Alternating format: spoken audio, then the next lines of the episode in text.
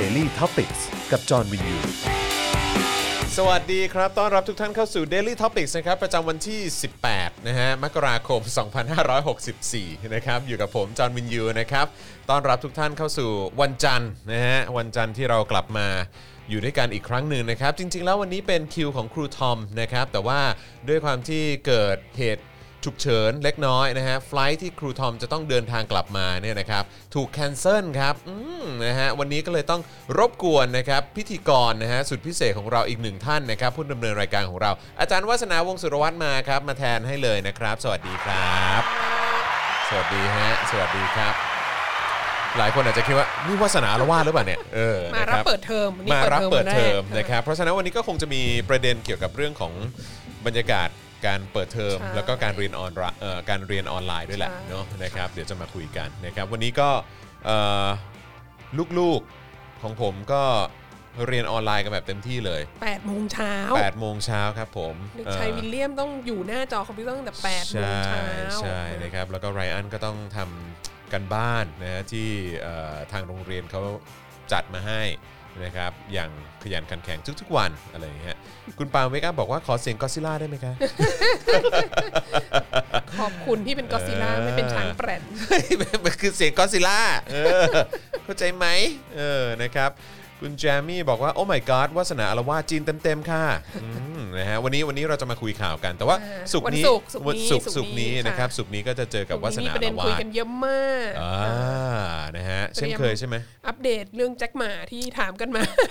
อีกแล้วหายครั้งใช่ไหมมีอีกแล้วปเดตใช่ไหมขึ้นามีอัปเดตค่ะอีกแล้วโอเค เดี๋ยวจะอัปเดตให้แล้วก็เดี๋ยวมาฟังมุมมองนะฮะของอาจารย์วัฒนาดีกว่านะครับว่าเรื่องราวต่างๆ เหล่านี้เป็นอย่างไรนะครับ แต่ว่าแน่นอนอ๋อ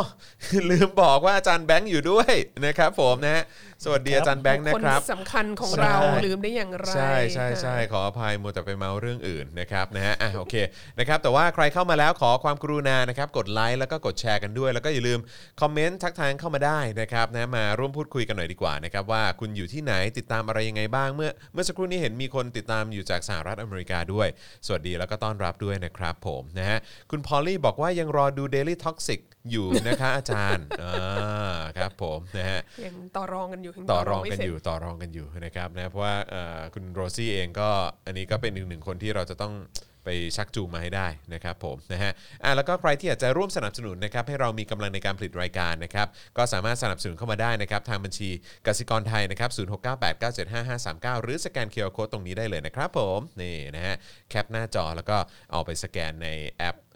mobile banking ได้เลยนะครับผมแล้วก็ใครที่อยากจะสนับสนุนแบบรายเดือนนะครับก็มีทาง YouTube Membership นะครับกดปุ่มจอยหรือสมัครได้เลยนะครับนะฮะปุ่มเนี่ยจะอยู่ข้างปุ่ม subscribe นะครับอันนี้สำหรับ Android นะครับแต่ว่าถ้าเกิดว่าสำหรับ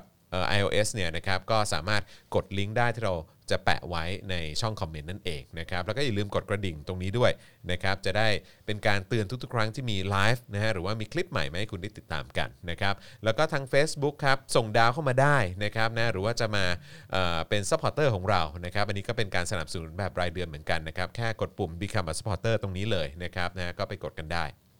นะครับแล้วก็เอ่อรู้สึกว่าตรงข้างใต้ไลฟ์ของเราเนี่ยมันจะมีเป็นคล้ายๆเป็นเอ่อไอคอนสีเขียวๆอะเอออันนั้นก็เป็น shortcut นะครับไปที่เอ่อการเป็น supporter ของเราได้ด้วยเหมือนกันนะครับหรือว่าจะไปช้อปปิ้งกันที่ SpokeDark Store ก็ได้ด้วยเหมือนกันนะครับอืมนะฮะอ๋อวันนี้เสื้ออาจารย์วัฒนาได้แล้วนะ เดี๋ยวผมไปหยิบให้ โอเค เดี๋ยวจะใส่ครับมาผวันศุกร์นี้นะฮะ yeah นะครับนะฮะสุดยอดเลยนะครับเอ่อ คุณฟาร่าบอกว่ารอดูจากมาเล as usual ค่ะอ่านะครับคุณรัฐกฤษหรือเปล่า บอกว่าสวัสดีจากเมลเบิร์นนะครับนะฮะสวัสดีนะครับนะฮะคุณธีระบอกว่า Daily Toxic เนี่ยต้องมาแล้วครับ ต้องมาแล้วฮะอาจารย์ เมื่อกี้มีคนบอกว่าตกใจหมดนึกว่าครูทอมโดนอุ้มเออไม่ใช่ก็เลยกำลังจะไม่ใช่บอกไม่ว่าใช่วันหลังต้องแบบอุ้ม จอห์นวินยูหายไปด้วยพร้อมกันแล้วอาจครับจะเกิดผมอาการว่าแบบว่าครับวาสนากับโรซี่ต้องใช่ใช่ต้องมาถูกู้โลกอะไรเงี้ยถูกต้องครับผมอาจารย์แบงค์ไม่ต้องหัวเราะเดี๋ยววันวันไหนสักวันหนึ่งอาจารย์แบงค์จะสงสัย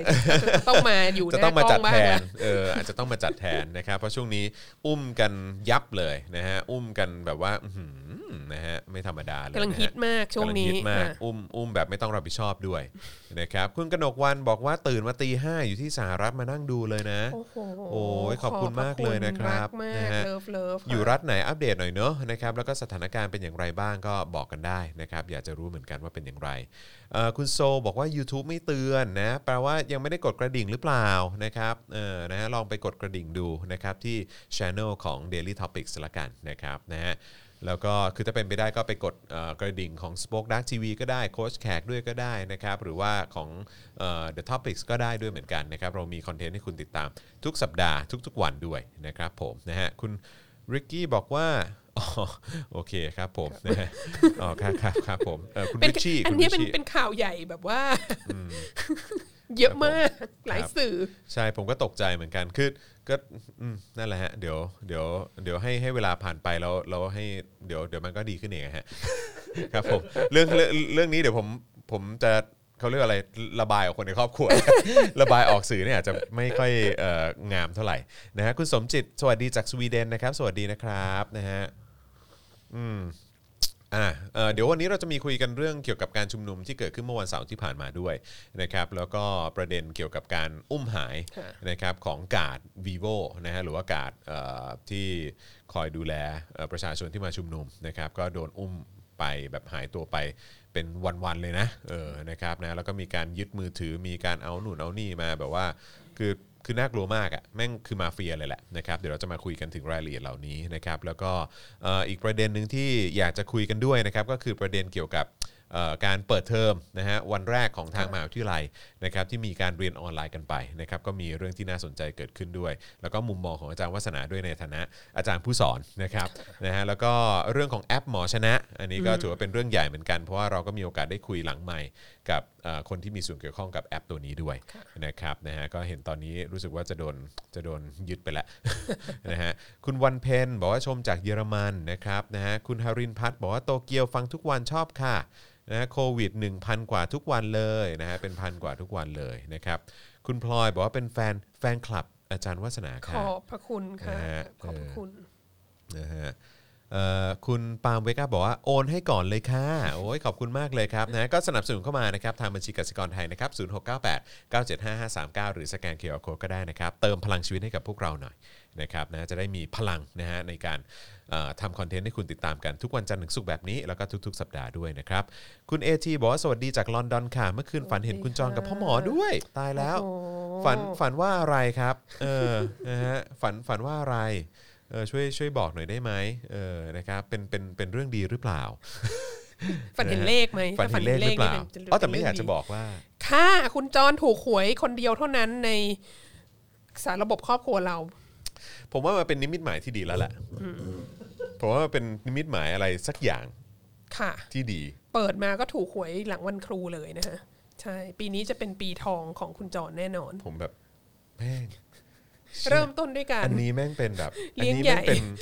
ครอบครัวแม่งเป็นเออแม่งเป็นแบบแม่งเป็นสัญญาณบ่งบอกอะไรสักอย่างแน่ๆเลยว่าแบบ มันเปลี่ยนไปแล้ว หรือเปล่าไม่รู้เหมือนกัน เออ แต่ว่าผมจำได้ผมเคย ผมเคยเล่นหวยตอนสมัยจัดรายการวิทยุ เออ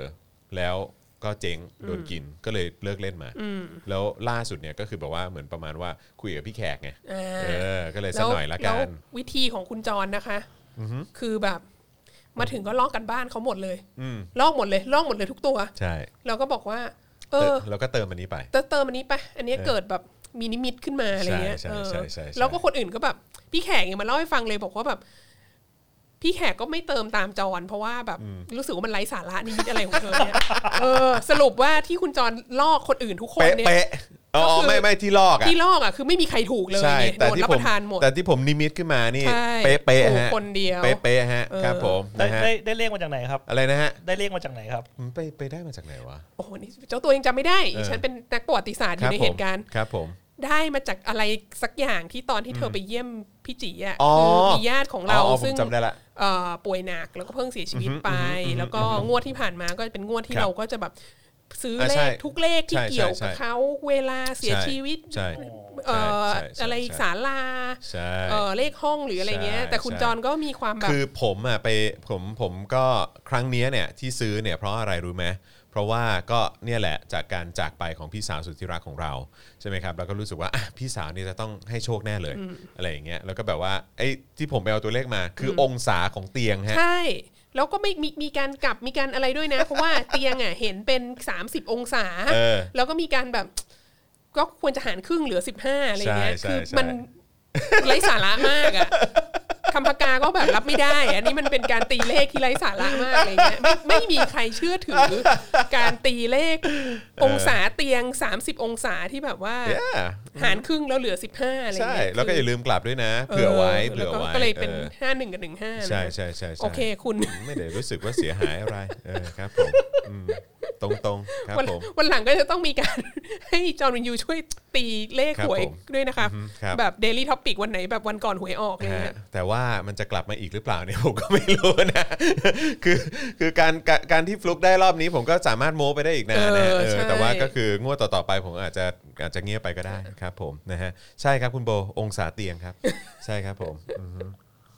อืมนะฮะแล้วก็มีคนบอกว่าทักทายจากนิวซีแลนด์นะครับแล้วก็จากเดนมาร์กด้วยสวัสดีนะครับนะฮะเอ่อคุณเวจเจตบอกว่าคนจะรวยช่วยไม่ได้จริงๆอืมขอบคุณนะครับใช่นะฮะ ก็สาธุนะฮะ ขอให้รวยยิ่งขึ้นไปอีกนะครับ วันนี้คุยกับคนขับเอ่อ Grab เอ่อสองสองท่านด้วยกันนะครับ ก็บ่นทั้งคู่เหมือนกันเป๊ะเลยนะครับ บอกว่าเศรษฐกิจแย่มาก แย่มาก มีคนคนแรกที่ผมคุยด้วยเนี่ยคือเขาเขาตกงานคือบริษัทเจ๊งในช่วงประมาณเพิ่ง 3 ปีที่ผ่านมา เขาก็บอกว่าเนี่ยจากการบริหารของรัฐบาลเนี่ยแหละ มันก็ส่งผลมาถึงเขาด้วยเหมือนกัน แล้วก็ยิ่งตอนนี้เนี่ยก็ยิ่งหนัก เพราะว่าคือแบบเนี่ยก็เวลาขับเนี่ยก็รายได้ก็ลดน้อยลง อีกคนนึงนี่ก็รับราชการแล้วก็แล้วก็มีพาร์ทไทม์มาขับ Grab เหมือนกันเขาบอกว่าเมื่อก่อนเนี่ยพาร์ทไทม์เนี่ยขับเนี่ยก็ได้แบบได้แบบประมาณวันละพันพันห้าอะไรประมาณเนี้ยอะเต็มที่ดีๆ เลยก็ 2,000อะไรเงี้ยแต่เมื่อวานนี้เขาได้ขับทั้งวันเนี่ยสองบาทช็อกมากช็อกมาก หลังๆช่วงนี้ถ้าคนถ้าคนนั่งนั่งแท็กซี่บ่อย ๆ ไม่ว่ารับจะเออตัวเองเนี่ยนั่งแท็กซี่บ่อยๆทั้ง Grab ครับ ไม่ Grab อะไรเนี่ยครับก็จะสังเกตเห็นว่ามีแท็กซี่มือใหม่ เพิ่มขึ้นมากอย่างเงี้ยก็คิดว่าคิดว่าส่วนหนึ่งก็มาจากพิษเศรษฐกิจด้วยเหมือนกัน บริษัทที่ปิดไปอะไรเงี้ยครับเอ่องานหลายอย่างทำไม่ได้อะใช่ค่ะใช่ใช่นะฮะเออ แล้ววันนี้ใช่ความรู้ใหม่ ผมเพิ่งทราบว่ามีแอปเรียกรถอันใหม่มาละ ชื่อ Bolt ซึ่งผมจำได้ว่าผมถ้าถ้าผมจำไม่ผิดรู้สึกว่ามันจะเป็นแอปเดียวกันกับที่ตอนที่ผมใช้ที่สหรัฐอะที่ตอนนั้นผมใช้ที่นิวยอร์กมั้งเออแล้วตอนนี้รู้สึกว่าจะจะมาจะมาเมืองไทยแล้วเออแล้วเขาบอกว่าเออน้องๆนิสิตนักศึกษาจะชอบครับเอยจะชอบใช้ใช้ใช้บริการแอปนี้กัน เพราะว่าราคามัน ไม่ไม่ไม่ไม่แรงอ๋อมันไม่บวกออเพิ่มคือคือตอนนี้มากตอนนี้มันมีโปรโมชั่นเจ้าอื่นอยู่ด้วยแหละเอออ่าใช่ใช่โอเคใช่เขาบอกเออก็เป็นทางเลือกที่ดีนะสำหรับคนที่อยากจะได้เอ่อนั่งรถแบบราคายังไม่แพง เพราะตอนนี้ก็ก็กำลังมานะครับผมนะฮะคุณลูกอมแฮกใช่ไหมบอกว่าขายของที่ตลาดทั้งวันได้ 139 บาท shit คือกำลังคิดอยู่นะว่าที่เขาประกาศประกาศออกมาว่ารถไฟฟ้าสายใหม่ ๆ ที่จะเปิดอะ ที่แบบร้อยห้าสิบใช่สี่บาทเท่านั้นบ้าไปเท่านี้แล้วอะคือบ้าไปแล้วเอาจริง ๆ เรามีความรู้สึกว่าถ้ามันแบบร้อยห้าสิบสี่บาทตลอดสายนะคือไปซอยอารีอะครับก็นั่งแกร็บไปดีกว่าไหมอะใช่ใช่ว่าเห็นด้วย นั่งแกร็บไปนี่ก็คือแบบเท่าไหร่ร้อยร้อยคือนั่งแท็กซี่ธรรมดาไปก็ประมาณร้อยสี่สิบาทอะเออ แย่จัง แล้วอย่างนี้มันจะช่วยแบบ ปัญหาการจราจรมันติดไม่ขัดมันไม่อะรช่วยเงี้แน่นอนนะมันไม่ช่วยแน่นอนทำขนส่งขนส่งมวลชนออกมาไม่ได้ไม่ได้ไม่ได้ใส่ใจใช่เรื่องแบบใช่ประชาชนที่จะใช้เลยอะใช่คือแบบเพื่ออะไรเพื่ออะไรแบบโคตรไม่เข้าใจอะ นะฮะเอ่อเมื่อสักครู่นี้คุณลูกอมแฮกบอกว่ารายจ่ายคงเดิม แต่รายรับเนี่ยไม่มีเลยค่ะใช่เออเห็นใจนะครับนะฮะสู้ๆเนาะนะคแล้รัวบก็ค่าอะไรต่อมีอะไรที่ยังอยู่ที่ที่เดี๋ยวเดี๋ยวท้ายรายการวันนี้เราจะคุยกันเรื่องการเรียนออนไลน์ด้วยเนาะ ครับผม เอออก็ก็เห็นใจมาก ๆ เลยสำหรับน้องๆ นักเรียนนิสิตนักศึกษาที่ที่ต้องเรียนออนไลน์เนาะเออใช่มีค่าใช้จ่ายใช่ที่แบบ ปกติไม่อยู่บ้านแอร์ไม่ต้องเปิดไฟไม่ต้องเปิดเงี้ยเอออแล้วก็ไหนจะแบบพื้นที่ที่บ้านบางคนเป็นแบบ เป็นที่ประกอบการเป็นร้านค้าเป็นทำอะไรต่อมีอะไรนี่แบบ เอออไม่รู้ทำไงเลยอะใช่รู้ใช่สึกใช่รู้สึกเห็นใจจมากจริงๆเห็นใจจริงๆนะครับนะฮะเอ่อเสียงภาพใน YouTube ไม่ซิงค์นะฮะ อ๋อเออเดี๋ยวอาจจะต้อง อ๋อ นี่โอ้โห คุณเท่าพิภพมาเองเออเดี๋ยวเดี๋ยวอาจจะรบกวนช่วย refresh หน่อยเนาะเออนะครับนะฮะอาจจะอาจจะมีปัญหาเอ่อนิดนึงอ่ารบกวน refresh หน่อยละกัน นะครับกดเอ่อเปิดปิดใหม่ก็ได้เออนะครับผมนะฮะเอ่อคุณสิริการบอกว่าวันนี้ได้คุยกับเพื่อนจาเมกาเขาบอก I was watching a bunch of reports อ๋อ on เอ่อนะ Royal Family ใช่ไหมเออแล้วก็คุยกันเรื่อยจนเขาบอกว่าเอ่อจนเพื่อนเนี่ยถามว่า do you think Thailand will ever become แบบเป็นเป็นเป็น Democratic เป็นประชาธิปไตยหรือเปล่าเออเอใช่อนะครับเขาบอกรู้สึกจุกเลยกับคำถามนี้นะครับก็เอิ่มก็ ถ้าเกิดเชื่อสิ่งที่ประยุทธ์บอกก็ เราก็เป็นประชาธิปไตยอยู่ครับแต่จาเมกาเขาก็เพิ่งแบบเขาก็เพิ่งเอาควีนอลิซาเบธที่สองอะออกจากการเป็นประมุขของเขาใช่เมื่อไม่กี่ปีที่ผ่านมานี้เองใช่ใช่แล้วเขาก็ใช่บอกว่าเออเราก็เราก็รักควีนเราก็มีความสัมพันธ์ที่ดีนะ แต่ว่าครับเราก็ต้อง move on อ๋อแล้วเขาก็เป็นแบบรีพับลิกก็คือประมุขของรัฐสุดยอดเขาเลยอะก็คือแบบตัวแทนของรัฐบาลอะไรอย่างนี้ใช่ไหมว้าวว้าวเอออันนี้ก็เพิ่งก็เพิ่งเกิดขึ้นแล้วจริง ๆ ถ้าเผื่อว่า ถ้าเผื่อว่าไปดูประวัติศาสตร์ของเขาอะเขาก็ต่อสู้มายาวนานมาก เหมือนกันก็เจ๋งเนอะนะฮะเจ๋เองเนออะเมื่อก่อนเขาก็เป็นอาณานิคมอะไรเงี้ยอ่าใช่ก็ถูกใช่กดขี่ข่มเหงใช่สารพัดใช่ก็ใช่สามารถทำได้ yeah อือฮึอะไรก็เกิดขึ้นได้ครับแล้วก็เกิดขึ้นได้ใช่ครับผมนะฮะสวัสดีคุณผู้ชมจากนอร์เวย์ด้วยนะครับนะฮะแล้วก็นี่เอ่อคุณทิศทิศแดงหรือเปล่าไม่แน่ใจบอกว่า จากหน้องคายครับชัดเจนดีอ่าขอบคุณนะครับ นะฮะคุณชนทิชาบอกว่าสวัสดีค่ะมาช้าแต่มาแล้วนะ FC อาจารย์วัฒนาขค่ะอบคุณค่ะขอบณนะครับคุณแดกเกิลบอกว่า Democratic คงน้อยไปขอ Republic เลยละกันอืมครับผมนะ step by step เนอะนะครับผมนะฮะโอเคนะครับก็เดี๋ยวเราอีกอีกนิดนึงเนอะอีกนิดนึงนะครับเดี๋ยวเดี๋ยวเราจะเริ่มกันแล้วนะครับนะฮะเดี๋ยวเราจะเริ่มกันแล้วคุณแทนริชิพันธ์บอกว่าจาไมกาเอ่อโทษโทษนะฮะอาจารย์แบบเอ่อจาไมกายังไม่มี civil society นะ คือมันต้องทั้งระบอบการปกครองและเศรษฐกิจสังคมด้วยอ๋อแต่ว่าคือสำหรับผมเนี่ยเอ่อคุณพิมดาจากฝรั่งเศสสวัสดีนะครับนะฮะเอ่อสำหรับผมคือผมก็ไม่แน่ใจนะแต่ว่าคือตอนคราวที่แล้วผมก็ไปจาเมกาตอนที่ตอนที่ไปถ่ายรายการ แต่ว่ามันก็น่าจะประมาณสักน่าจะประมาณสักโอ้สิปีได้แล้วอะแต่ว่ามันก็เป็นที่ที่แบบว่า เออก็มีอารมณ์ตำรวจถือ M16 อยู่แบบแทบจะทุกบล็อกอะเออ ก็แบบว่าก็เป็นอะไรที่แบบก็หวาดเสียวดีเหมือนกันอะไรเงี้ยเออตอนที่ตอนที่ลงไปถ่ายรายการอะไรเงี้ยนะเออ โอ้ยอย่าไปว่าเขาเลยตอนไม่นี้เราก็โอ้เราก็ไม่ได้ต่างกันไม่ใช่ตำรวจถือ M16 ทุกบล็อกเพื่อครับป้องกันอาชญากรรมนะใช่ ตำรวจแบบว่าเป็นคนก่ออาชญากรรมเอใช่งอะไรเงี้ยเพื่อปกป้องเสาธง เออเพื่อผมก็ใช่เดี๋ยวนี้ต้องมีเอาเอากุญแจมาล็อกเสาธงมหัศเสาธจรงรย์มาก เอาเชือกเอาเชือกผูกไว้ใช่ไหมเออแล้วก็แล้วก็เอาเอาล็อกมาคล้องไว้อีกทีเออ บ้าเปล่าไม่งั้นแค่เอากันไกรตัดก็ หล่นลงมาแล้วอืมอืมสวัสดีจากสระบุรีนะครับนะฮะมีคนเอ่อบอกว่าตอนนี้สมุยนี่เกาะเออเป็นเกาะร้างเลยนะฮะคุณพนพพันนกูลหรือเปล่าผมไม่แน่ใจทักทายจากสวิตเซอร์แลนด์นะครับสวัสดีนะครับ คุณสิริวัลก็บ่นเนาะธุรกิจย่ำแย่นะครับคุณเจ้าชายบอกว่าไทยแลนด์นี่เป็นรัฐมาเฟีย ใช่คือสองสามวันที่ผ่านมาไอเหตุการณ์ที่เกิดขึ้นและภาพที่เราเห็นเนี่ยก็คือบอกเลยว่ามันมัน สมแล้วที่ที่ที่ฉายารัฐมาเฟียมันมันเป็นอย่างนั้นจริงๆอะไม่ได้ไม่ใช่ได้มาเพราะโชคช่วย อืมใช่ใช่ถูกต้องครับอืมนะฮะโอเคนะครับผมว่าเดี๋ยวเราเริ่มสตาร์ทกันเลยดีกว่านะครับคุณสุภาพรทักจากสวีเดน สวัสดีสวันะสดีครับค่ะนะฮะอ่าใครอยู่ที่ไหนทักทายเข้ามาได้นะครับผมนะฮะเอ่อรถไฟฟ้าในทุนดำเนินการครับ ไม่เหมือนหลาย ๆ ประเทศอืมนะฮะคุณธินพัฒน์บอกมา พัทยาโควิด 0%แต่ร้างมากอ่าครับผมร่างโดยทั่วถึงกันค่ะช่วงนี้ ครับผมมีคนบอกว่ามีแพลนไปคอสตาริกเอ่อคอสตาริกาไหมครับ ไปดูใช่ไหมว่าเป็นอย่างไรนะฮะกับประเทศที่ไม่มีกองแล้วทัมัพนเจริญรุ่งเรืองมันเจริญขขนาดไหนนาดไหนนะครับ มันไส้จริงๆอืมนะฮะอืม นะฮะอะโอเคนะครับผมคิดว่าเราเริ่มกันเลยดีกว่าเนาะนะครับนะฮะนี่ก็5้าโมงครึ่งแล้วนะครับแล้วก็ย้ำอีกครั้งใครเข้ามาแล้วก็ขอความกรุณากดไลค์แล้วก็กดแชร์กันด้วยนะครับ แล้วก็ใครที่อยากจะสนับสนุนเรานะครับก็สนับสนุนทางบัญชีกสิกรไทยได้ 0698975539 หรือสแกนเคอร์โคตตรงนี้เลยนะครับผมนะฮะอ่าแล้วก็อย่าลืมเอ่อ YouTube Membership แล้วก็เอ่อ Facebook Supporter ด้วยนะครับอะเราเริ่มกันที่เรื่องของการชุมนุมในวันเสาร์ที่ 16 มกราคมกันดีกว่า นะครับเดี๋ยวผมเดี๋ยวเดี๋ยวผมจะอ่านอ่านรายละเอียดที่เรา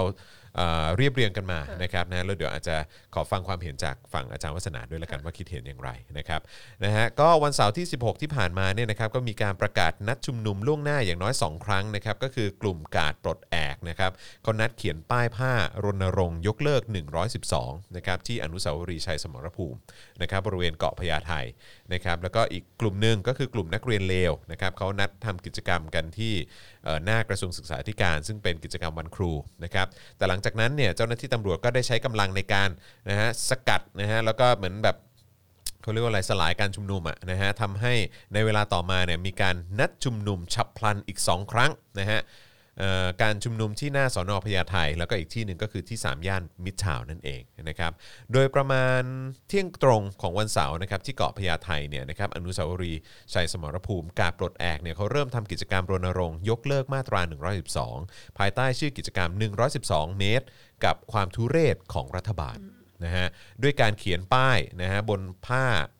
บนผ้าดิบนะครับหลังจากจัดกิจกรรมได้ไม่ถึง 20 นาที มีผู้เข้าร่วมกิจกรรมยังไม่ถึงร้อยคนนะครับเหตุชุลมุนก็เกิดขึ้นครับเมื่อมีเจ้าหน้าที่ตำรวจจากสอนอพญาไทนะครับนำกำลังเข้าควบคุมพื้นที่กว่า 300 นายนะครับใครเห็นภาพนี่จะนึกว่าหืมโอ้โหนึกว่าเขามาแบบ สลายการชุมนุมเนอะ จริง ๆ แล้วเขามาเดินขบวนวันตำรวจอะไรอย่างนี้หรือเปล่าเอออะไรเงี้ยเหมือนนะฮะแบบคือแต่จำมานกัวนนเยอะมาก ตำรวจเยอะกว่าจำนวนผู้ชุมนุม ใช่มากันเยอะมากนะครับ ซึ่งตำรวจเนี่ยเขาก็ประกาศให้ยุติการจัดกิจกรรมทันทีนะครับ โดยอ้างความผิดทางเอ่อตามพรกฉุกเฉิน และพรกเอ่อพรบควบคุมโรคนะครับ หลังจากนั้นเนี่ยเจ้าหน้าที่ก็ได้ใช้กำลังไล่จับกลุ่มผู้ชุมนุม วิ่งยึดป้ายผ้า แล้วก็วางกำลังนะครับปิดกั้นพื้นที่ พร้อมจับผู้ชุมนุมอย่างน้อย 2 คนนะครับซึ่งตอนตอนแรกเนี่ยบอกว่าจะนำตัวไปที่สอนอพญาไทแต่หลังจากนั้นเนี่ยก็ได้นำตัวไปไว้ที่กองบังคับการตำรวจตระเวนชายแดน ภาคที่1จังหวัดปทุมธานีนะครับตามสไตล์นะครับในเวลาไล่เลี่ยกันนะครับก็มีรายงานว่าพลตำรวจเอกสุวัสด์แจ้งยอดสุขนะครับผู้บัญชาการตำรวจแห่งชาติ ร่วมประชุมที่สพคลองหลวงปทุมธานี หลังจากนัก กิจกรรมนำธงสีแดงเขียนข้อความ 112เนี่ยนะครับขึ้นสู่เสาธงสพคลองหลวง เมื่อวันศุกร์ที่ 15 มกราคมที่ผ่านมา โดยตอนหนึ่งเนี่ยมีระบุนะฮะเขาพูดว่า ถ้าหากจำเป็นเนี่ยต้องใช้กำลังหรือบังคับใช้กฎหมายก็ทำเลย อย่าลังเล บังคับใช้กฎหมายเนอะบังคับใช้กฎหมาย อันนี้อันนี้อันนี้เป็นอันเดียวกันกับที่บอกว่าอะไรนะสงครามยังไม่จบอย่าเพิ่งนับศพทหารมาอืม ใช่ครับที่เขาผมแบบประกาศสงครามกับประชาชนเลยใช่ไหมใช่คือโอเคมองประชาชนเป็นศัตรูเนาะอ่านะครับแล้วก็มีการบอกว่าเอ่อถ้าจำเป็นต้องใช้กำลังก็ใช้เลยนะฮะหรือว่าถ้าต้องบังคับใช้กฎหมายกฎหมายของเขาอะนะฮะก็ทำเลยอย่าลังเลนะครับ โดยเวลาประมาณบ่ายโมงครึ่งนะครับผู้ชุมนุมประกาศแยกย้ายจากที่เกาะพญาไทไปรวมตัวที่หน้าสอนอพญาไทแทนนะครับเมื่อไปถึงที่สอนอแล้วเนี่ยตำรวจก็ปิดกั้นพื้นที่ด้านหน้าสอนอแล้วก็ประกาศให้ออกจากพื้นที่ หากไม่ออกตำรวจจะเข้าจับกุมผู้ชุมนุมก็เลยถอยออกไปนะครับแล้วก็นัดรวมตัวกันใหม่อีกครั้งที่หน้า3ย่านมิตรทาวในเวลาประมาณบ่ายสามโมงครึ่งเพื่อกดดันให้ตำรวจเนี่ยปล่อยตัวผู้ชุมนุมที่ถูกจับกลุ่มอยู่ที่ออสอนอพญาไทนะครับ เวลา 6 โมงนะครับศูนย์ทนายความเพื่อสิทธิมนุษยชนรายงานว่านักกิจกรรม 2 คนถูกควบคุมตัวไปที่กองบังคับการตำรวจตระเวนชายแดน ภาคที่1นะครับจังหวัดปทุมธานีโดยแจ้งข้อกล่าวหาว่าฝ่าฝืนพรกฉุกเฉินและพรบควบคุมโรคด้านสสอมรัตน์นะครับโชคปะมิตรกุลใช่ไหมฮะจากก้าวไกล ก็แจ้งนะฮะทาง Twitter ว่าผู้กำกับสอนอพญาไทมีคำสั่งไม่ให้ประกันตัวในชั้นตำรวจ เนื่องจากเกรงจะออกไปชุมนุม แล้วก็แพร่เชื้อโควิดโอ้โห สุดยอดไปไม่เลรู้ยไม่รู้ตรวจโรคเขาหรือยังเออว่าเออเรารู้เหรอว่าเขาเป็นโควิดเนี่ยนะฮะนอกจากถ้านี้เป็นก็ป่านนี้ก็เป็นกันไปหมดแล้วใช่ล่ะในตำรวจทั้ง 300 คนที่ใช่มากันอยู่นั่นน่ะอืมใช่ นอกจากนี้นะครับศูนย์ทนายความเพื่อสิทธิมนุษยชนเนี่ยก็ได้รายงานว่าตำรวจชุดควบคุมฝูงชนก็ได้เข้าจับกลุ่มผู้ชุมนุมด้านหน้า 3 ย่านมิตรทาวน์อย่างน้อย 5 คน เป็นผู้หญิง 2 ราย เป็นผู้ชาย 3 รายนะครับโดยทั้งหมดเนี่ยถูกนำตัวไปที่กองบังคับการตำรวจตระเวนชายแดนภาคหนึ่งเช่นกัน โดยเหตุการณ์นะชุมนุมที่3ย่านมิตรทาวน์เมื่อวันเสาร์เนี่ยที่จัดกันขึ้นมาเพื่อกดดันให้เจ้าหน้าที่ปล่อยตัวผู้ชุมนุมที่ถูกควบคุมตัวอยู่เนี่ยนะฮะ ถูกตั้งคำถามว่าทางห้างสามย่านมิตรทาวน์เนี่ยได้ให้ความร่วมมือในการล้อมจับผู้ชุมนุมหรือไม่ เขาบอกว่าปิดประตูไม่ยอมให้ไม่ยอมให้เข้าไป ไม่ยอมให้โอ้โหเข้าไปในร้านโอ้โหอันนี้อันนี้รายงานจากทวิตเตอร์ของคุณเนติวิทย์อ่าครับตอนนี้ผมก็เราก็ก็ก็เริ่มมีกระแสว่าจะแบนนักเรียนนิสิตนักศึกษาคนรุ่นใหม่ควรจะแบนสามย่านมิตรทาวน์ก็น่าสนใจนะอืมก็น่าสนใจนะครับนะฮะเพราะว่าก็อย่างที่อาจารย์วัฒนาบอกแหละนะครับ แล้วก็ที่มีการแชร์ภาพแล้วก็แชร์ข้อความผ่านทาง Twitter เอ่อ คนหนึ่งในนั้นก็คือเนติวิทย์เนี่ยนะฮะเขาก็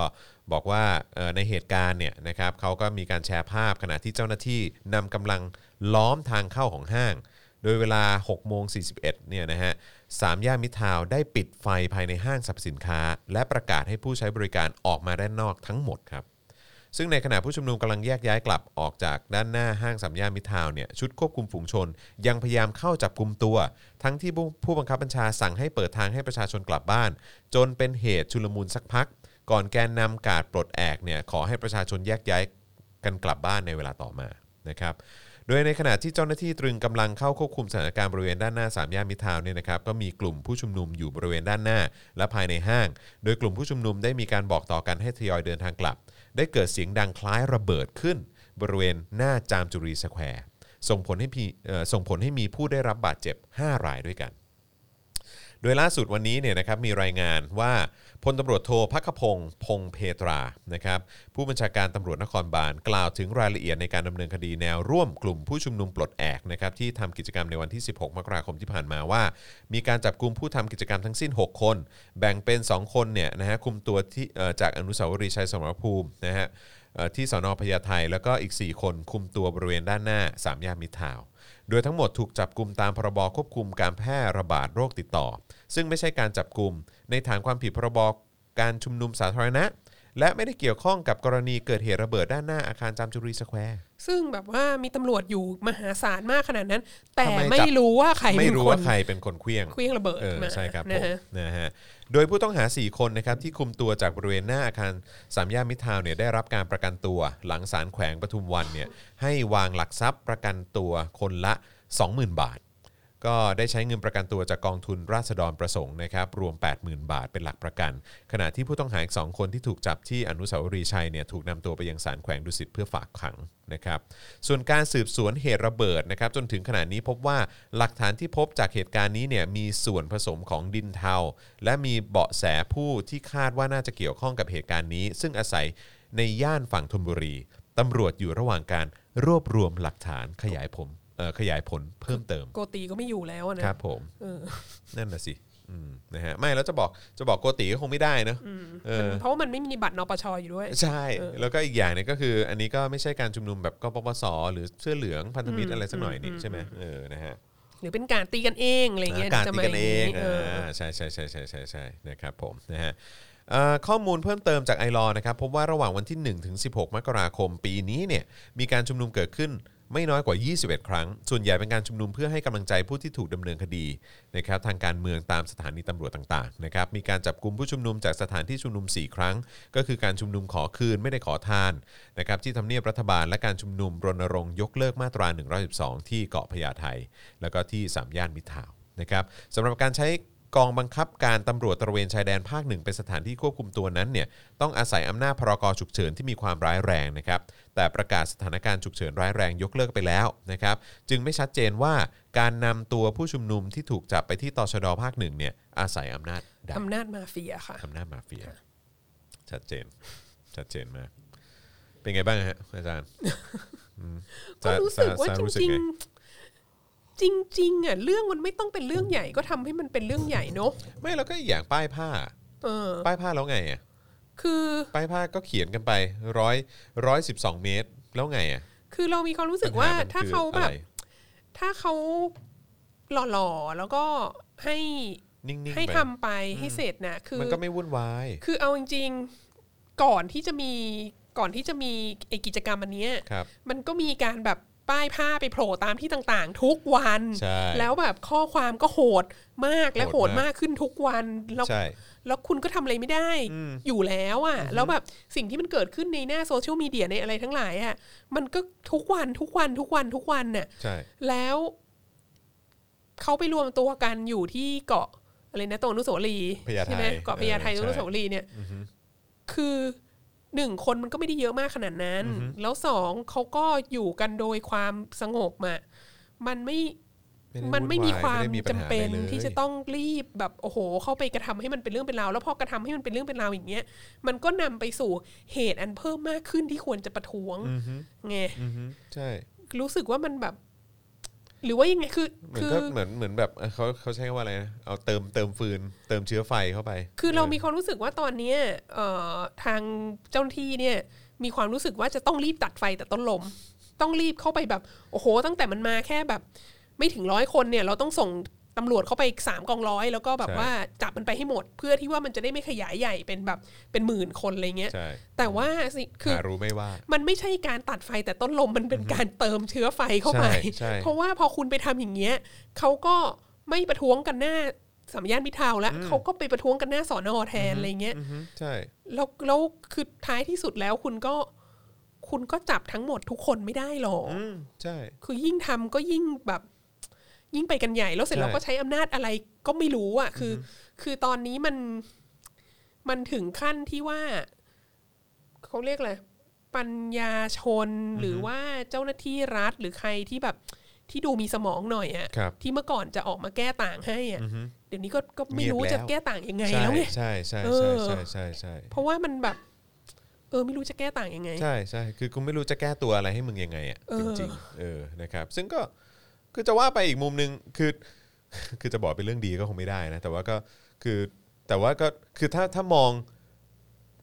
สิ่งที่ได้จากเหตุการณ์นี้บ้างเนี่ยก็อาจจะเป็นอย่างที่อาจารย์วัฒนาบอกก็คือว่าคือมันมันคือที่ผ่านมามันไร้ความชอบธรรมอยู่แล้วแหละเออแต่ทุกวันนี้คือมันมันยิ่งไร้ซึ่งแบบข้ออ้างที่จะมาแก้ตัวได้แล้วอะแล้วเราอ่านแล้วเรานั่งอ่านข่าวแล้วดูเหตุการณ์แล้วเราเห็นคลิปที่เขาแบบแชร์กันอยู่ในโซเชียลมีเดียต่าง ๆ แล้วเราคือแบบ เอาจริง ๆ เราไม่รู้ว่าเราคิดว่าเราไม่ได้เป็นคนเดียวนะครับ แต่ว่ามันความรู้สึกที่มันเกิดมาก็คือแบบพอเห็นแบบ เห็นความรุนแรงที่รัฐใช้กับเด็ก ๆ อะไรต่าง ๆ เหล่านี้ความรู้สึกก็คือแบบ เอาสักทีไหมอืมคือ เมื่อไหร่วันไหนแบบแจ้งกูมาหน่อยกูพร้อมมากเลยเนี่ยแบบเออใช่คือ ใช่ใช่ คือจากเดิมที่ที่มีความรู้สึกว่ามันอาจจะแบบ คือมันก็เพิ่งปีใหม่เขาก็หยุดพักผ่อนกันไปอะไรหลาย ๆ คนก็ออกไปเที่ยวต่างจังหวัดโน่นนี่นั่น แล้วมันก็มีเรื่องล็อกดาวน์มีอะไรด้วยใช่ใช่น้องๆนิสิตนักศึกษาก็กำลังจะเปิดเทอมกำลังจะอะไรเงี้ยแต่ตอนนี้คือมีความรู้สึกว่า พร้อมละพร้อมละอืมนัดมานัดมาไปกันเถอะเอออ เพราะว่ามันมันไม่แสดงท่าทีของการ คือคือชัดเจนเนี่ย Thailand is not the land of compromise อะใช่คือใช่อยู่ไม่แบบ อยู่ไม่พยายามที่จะ พูดจาภาษาคนเนี่ยคือสิ่งที่อยู่ทำอย่างเดียวก็คือการแสดงให้เห็นว่า ฉันมีอำนาจ ฉันมีกำลัง ฉันมีอาวุธอือฮึแค่นั้นเอง ฉันก็จะปราบปราม ซึ่ง มันก็จะทำให้คนที่ตามปกติ อาจจะพอทนได้ ในระบบที่ไม่ค่อยมีสิทธิเสรีภาพมากเท่าไหร่ทนไม่ได้ขึ้นมาใช่เพราะว่าถ้าเราอยู่ของเราแล้วเราไม่มีเสรีภาพอะเราก็ อาจจะไม่รู้ตัวหรอกว่าเราไม่มีเสรีภาพ แต่ถ้ามีคนเอาคอมแบทบูทมายีหัวเราอะอืมเราก็ต้องรู้แล้วใช่ไหมว่าใช่เราไม่มีเสรีภาพ ดังนั้นใช่แบบ เออมันนี่แหละมันไม่มันไม่ได้จะทำให้สถานการณ์ดีขึ้นสำหรับใครเลยอะอืมใช่คือคือเอาเป็นว่าการเอา combat boot เนี่ยมายีหัวประชาชนเนี่ย หรือว่าการที่โอเค คนบางกลุ่ม ก็เลีย combat boot เนี่ยมันก็มันก็มันก็ไม่โอเคทั้งสองสองแบบฮะยังนึกถึงอยู่เลยพูดถึงการเลียคอมแบทบูธน่ะพวกไอคอนยุค 90 ของเราหลาย ๆ คนเนี่ยเขาก็เงียบไปเยอะนะตั้งแต่ปีกใหริบม่เลอะยครับ เออ ยังไม่เห็นกริบเลยพี่อู้หฤทัยยังไม่เห็นเนอะ ยังไม่เห็นพี่โจนูโวใช่ใช่ยังไม่เห็นใช่ใช่คุณเงียบดีเสียนิติพงษ์หอนาคเลยใช่ทำไมเขาเขาเป็นไรเขาไม่นี่รัเรากชานี่ติเราแล้วต้เหอรงอตามหาไหมต้องเอตามหาอตามหาคนหายต้องตามหาคนหายหรือเปล่าวะเนี่ยเออเออครับ ผม คืออะไรหายไปไหน เอองงอะ เออนะฮะเอ่ออาจารย์ชูพงศ์บอกให้ทุกคน สู้ได้แล้วครับอ๋ออเออครับผมคือผมว่าก็อย่างที่อาจารย์วัฒนาบอกแหละเออนะครับมันมันเริ่มทำให้ทำให้ทำให้มันมีความรู้สึกแบบว่าเหมือนแบบอะกูพร้อมแล้วนะกูพร้อมจะออกมาแล้วด้วยเหมือนกันนะครับนะแล้วก็เอ้ยขอถามอันนี้นิดนึง มีครับคนผมพูดถึงยายที่นอนขวางตะกรวดที่อนุสาวรีย์บอกว่าเออนอนขวางเพราะอยากประจานให้โลกรู้ว่า ตะกรวดทำกับประชาชนแบบนี้อะไรเงี้ยเออเอออัอันนี้คือพูดถึงคุณยายที่แบบว่ายกแขนยกขาใช่ใช่ใช่ขึ้นมาใช่อย่างนี้ใช่ไหมผมว่าน่าจะคนนั้นโอ้ยเขาอะไรเม้นสุดยอดมากเลยเขาเล่นโยคะหรือเปล่าไม่รู้เหมือนคืกัอนแบบทั้งขาทั้งแขนนี่ตรงมาก แต่วันนี้อะวันนี้ใครสึกประทับใครใจใครไปเจอว่าวันนี้ผมเห็นเขาโพสต์ใน Twitter หรือใน Facebook เนี่ยแหละ บอกว่าไปเจอ ไปเจอคุณป้าคนเนี้ยอีกครั้งหนึ่งแล้วคุณป้าก็บอกโอ้โหเศรษฐกิจแย่มากเลยนะ แย่จริงๆแล้วแบบว่าแม่งทุกอย่างก็แย่ แม่งตั้งแต่มีรัฐประหารมาก็แย่นู่นนั่นนี่แบบมันแย่มากอยู่ภายใต้เผด็จการเนี่ยตอนนี้เศรษฐกิจแย่ถึงขนาดว่านี่ถ้าป้าเนี่ยไม่ไม่ไม่ติดว่าป้าแก่เนี่ยนะ ป้าแบบว่าไปขายตัวแล้วอะเออ แต่ดูจากป้าก็อะไรเม้นป้านี่ป้าน่าจะมาสอนโยคะได้ป้านะก็ขาตรงมาก ป้าก็แซบมากเลยนะ มีไอคอนเกิดขึ้นใหม่ตลอดเวลา ครับผมนะฮะคุณแอมบอกว่าพี่จอนได้เล่นหนังใหม่ของพี่ต้อมยุทธเลิศด้วยหรือเปล่าครับ เปล่าครับไม่ได้เล่นนะครับนะฮะเห็นเมื่อกี้เพิ่งแถลงข่าวกันไป พี่กับอาจารย์มีความเห็นกับเรื่องกับการทำหนังเรื่องใหม่นี้อย่างไรบ้างอืมคิดว่ายังไงก็ก็ผมยังผมยังไม่ทราบรายละเอียดนะใช่เอใช่อคือแบบว่าเออพี่ พี่ต้อมเนี่ยก็ส่งข้อความมาถามเหมือนกัน บอกว่าเฮ้ยแบบพี่อยากมาคุยเรื่องหนังพี่อะจองว่าเออเออได้ได้ได้เดี๋ยวเดี๋ยวเดี๋ยวเรานัดกัน แต่ว่ายังยังยังไม่ได้เจอกันแล้วก็ยังไม่ได้คุยเดี๋กัยนวสักให้ทีเรารู้ข้อมูลใช่เดี๋ยวเดี๋ยวหรือไม่แน่เดี๋ยวอาจจะให้พี่ต้อมมาเล่าให้ฟังตรงนี้เลยเอออนะครับนะฮะเดี๋ยวเดี๋ยวเดี๋ยวเดี๋ยวเรามาว่ากันอีกที อะไรก็ตามที่ทำที่ไม่ใช่แบบว่าอะไรนะงบประมาณ 300 ล้านอะไรอ่าหนังรักชาติอะไรนะอ่าอะไรครับก็ผมตามที่ไม่ใช่สิ่งนั้นเราก็มีแนวโน้มจะสนับสนุนนะฮะอืมครับผมนะฮะ อ๋อมีประเด็นคุณหมูหมูปาหรือเปล่าผมไม่แน่ใจ บอกว่าพี่จอนที่มอบูเนี่ยมีนักศึกษาขึ้นป้ายเรียกร้องให้ลดค่าเทอมครับนะฮะ คือจริง ๆ ทุกมหาลัยก็ควรลดก็ควรลดจะเป็นค่าอย่างนั้นเทอมเนอะในสถานการณ์เออนี้นะครับถ้าเผื่อว่าถ้าสอนออนไลน์นะฮะใช่ใช่ใช่แต่ว่าเดี๋ยวประเด็นนี้เดี๋ยวเราจะคุยกันในในช่วงในช่วงประมาณกลางๆใช่ในช่วงท้ายใช่ๆนะครับค่ะนะเพราะเตรียมข้อมูลไว้ละนะครับนะฮะอะเอ่อเมื่อสักครู่นี้อาจารย์วัฒนาบอกว่าเฮ้ยมันเป็นเรื่องของการเติมเชื้อเชื้อไฟเข้าไปหรือเปล่าที่จากจริง ๆ แล้วเนี่ยมันก็จะนิ่งๆกันนะครับหรือว่าเออแบบเออเหมือนแบบค่อยๆ ผ่อนผ่อนลงไปบ้างอะไรเงี้ยแต่ว่าตอนนี้กลายเป็นว่ายิ่งทำแบบนี้มันยิ่งเป็นการเติมเชื้อไฟนะครับมันจะยิ่งทำให้คนเนี่ยยิ่งออกมากันหรือเปล่า ผมว่ามีอีกหนึ่งเหตุการณ์ที่เกิดขึ้นเหมือนกัน แล้วผมว่าอันนี้เนี่ยก็จะเป็นตัวเติมเชื้อไฟอย่างดีเลยแหละนะครับที่น่าจะทำให้คนตื่นตัวกันมากขึ้นว่า ตอนนี้ประเทศนี้เนี่ยเป็นประเทศมาเฟียแล้วจริงๆนะครับกับเหตุการณ์ที่กาดราษฎรถูกอุ้มหายไป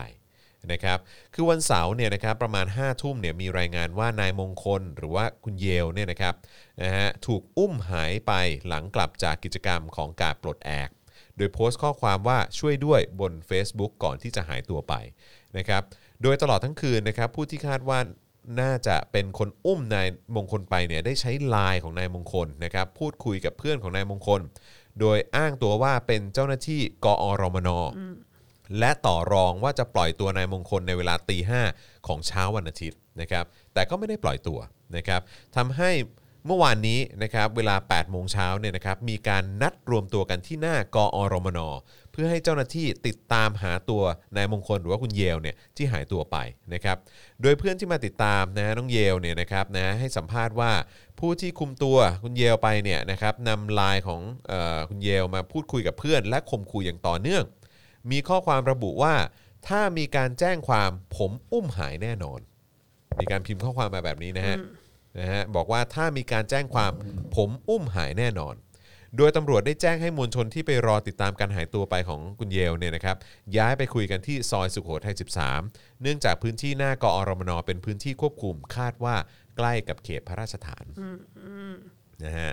หลังจากนั้นเวลา 11 โมงนะครับทั้งหมดก็ย้ายสถานที่ไปคุยที่สอนอพญาไทแทน เนื่องจากศูนย์สืบสวนเนี่ยอยู่ภายใต้การดูแลของกรุงเทพมหานคร ซึ่งทางกรุงเทพมหานครไม่ประสงค์ให้ใช้สถานที่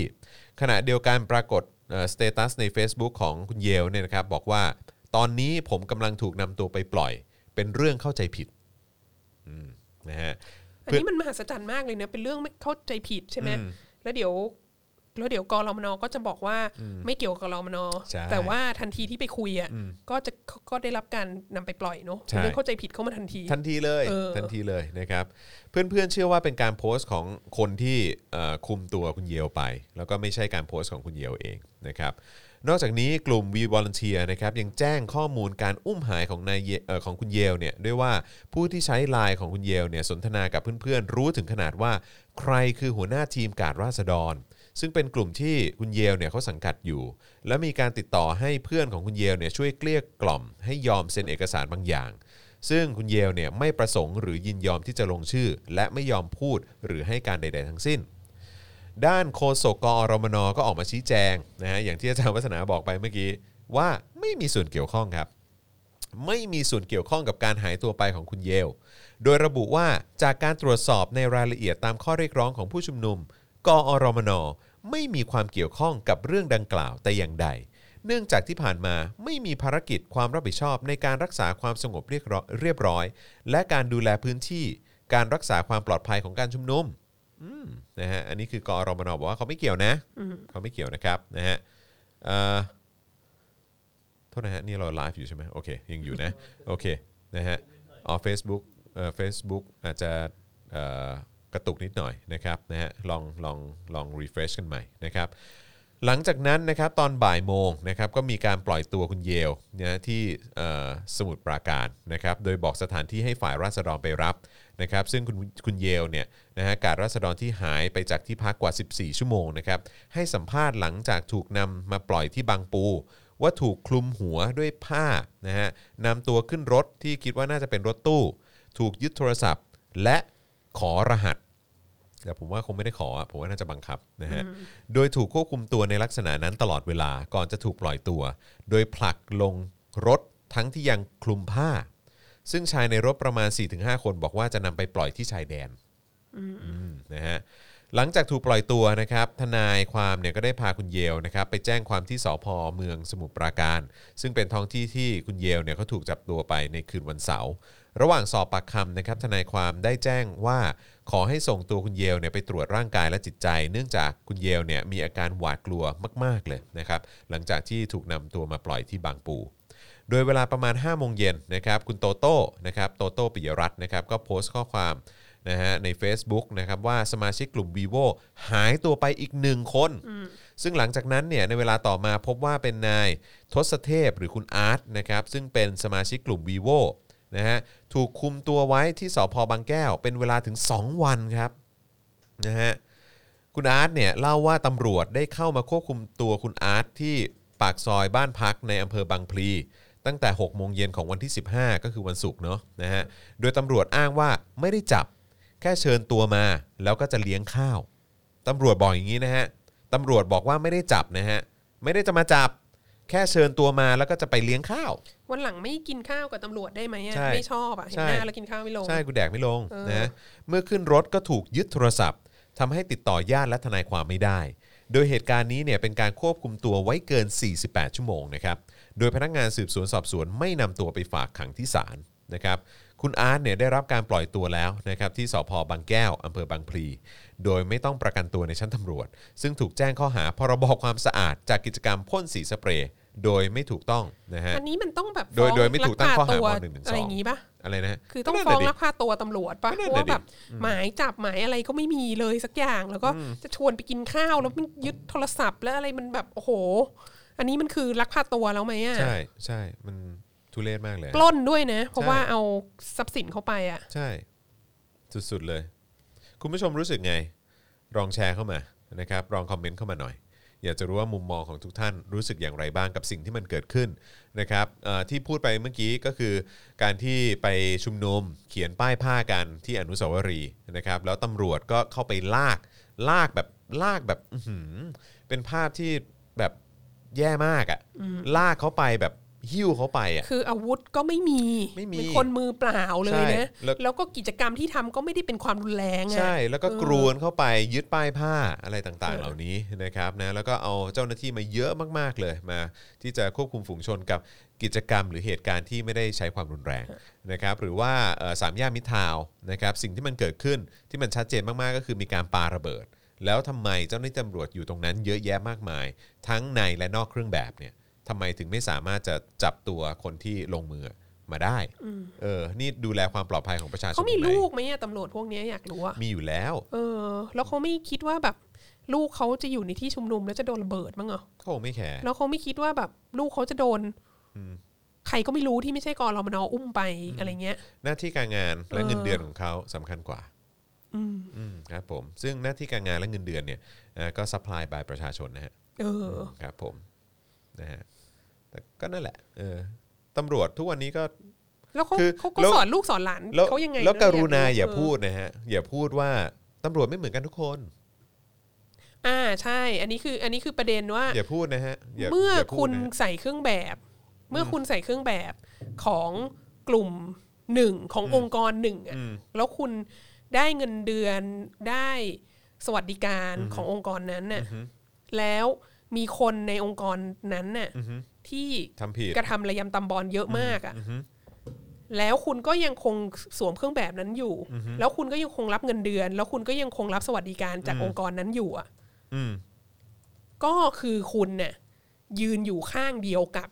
คนร่วมองค์กรของคุณที่ทำระยำตำบอลใช่ถ้าคุณจะบอกว่าตำรวจไม่เหมือนกันทุกคนมีตำตำรวจดีๆก็มีอะตำรวจดีๆเหล่านั้นควรจะต้องออกมา แล้วก็ ประนามการกระทำของตำรวจที่ทำไปใช่ถ้าคุณไม่ออกมาประนามให้สาธารณชนทราบอย่างครับชัดเจนเนี่ยครับก็คือคุณก็เป็นพวกเดียวกัน ใช่ แล้วก็แล้วก็เลิกพูดสักทีนะว่าตำรวจทุกคนไม่เหมือนกัน อย่าแบบว่า อย่าเหมารวมอย่าเหมารวมอะไรเงี้ยคือ ถ้าเกิดพวกคุณไม่ออกมา ยังไงผมก็จะพูดอย่างนี้ยแหละครับใช่เอใช่อเพราะว่าก็มันเป็นเรื่องจริงอะเออก็คือพวกคุณถ้าแบบเนี้ยจนทุกวันนี้พวกคุณยังไม่ออกมาเลย หรือมีแม้กระทั่งสามร้อยคนน่ะเออสามร้อยคนมาจับเด็กประท้วงกันไม่ถึงร้อยคนเนี่ยใช่ แล้วก็เด็กเขียนผ้าเด็กไม่ได้มาพร้อมอาวุธเด็กไม่ได้อะไรเลยทั้งสิ้น ใช่ สงบสุขกันมาก ๆ เลยเออไม่ได้มีปัญหาอะไร แล้วคุณทำอย่างเงี้ยก็ก็มันก็เหมาได้อย่างเดียวอะครับว่าพวกคุณก็เฮี้ยฮะก็เท่านั้นคือเอถ้าง ถ้าไม่ออกมาถ้า พูดอะไรเนี่ยนะ ถ้าแบบว่าเงียบๆเป็นพลังเงียบอยู่เนี่ยนะซึ่งพลังเงียบแม่งทำให้เกิดอะไรได้บ้างวะคือแบบคุณตำรวจที่อาจจะฉันไม่ได้เป็นคนอย่างนั้น แต่ฉันก็ไม่พูดดีกว่าเดี๋ยวฉันจะมีปัญหาก็คือคุณก็สนับสนุนให้โครงสร้างอำนาจที่มาจากองค์กรของคุณเนี่ยใช้อำนาจในการแบบว่ากระทำย่ำยีข่มเหงรังแกประชาชนใช่ต่อไปอะใช่อือฮึถ้าเราถ้าเราเป็นตำรวจอืมตอนนี้เราจะอายเนาะใช่ หรือถ้าเรามีพ่อแม่เป็นตำรวจน่ะ เราก็จะอายแทนใช่ พ่อแม่เราเนาะใช่อือฮึครับผมคือใครก็ตามอะที่มีส่วนเกี่ยวข้องกับตำรวจอะนะฮะเป็นญาติเป็นลูกนะฮะหรือว่าคุณเน่ยเป็นตำรวจเองอะนะฮะก็ควรจะ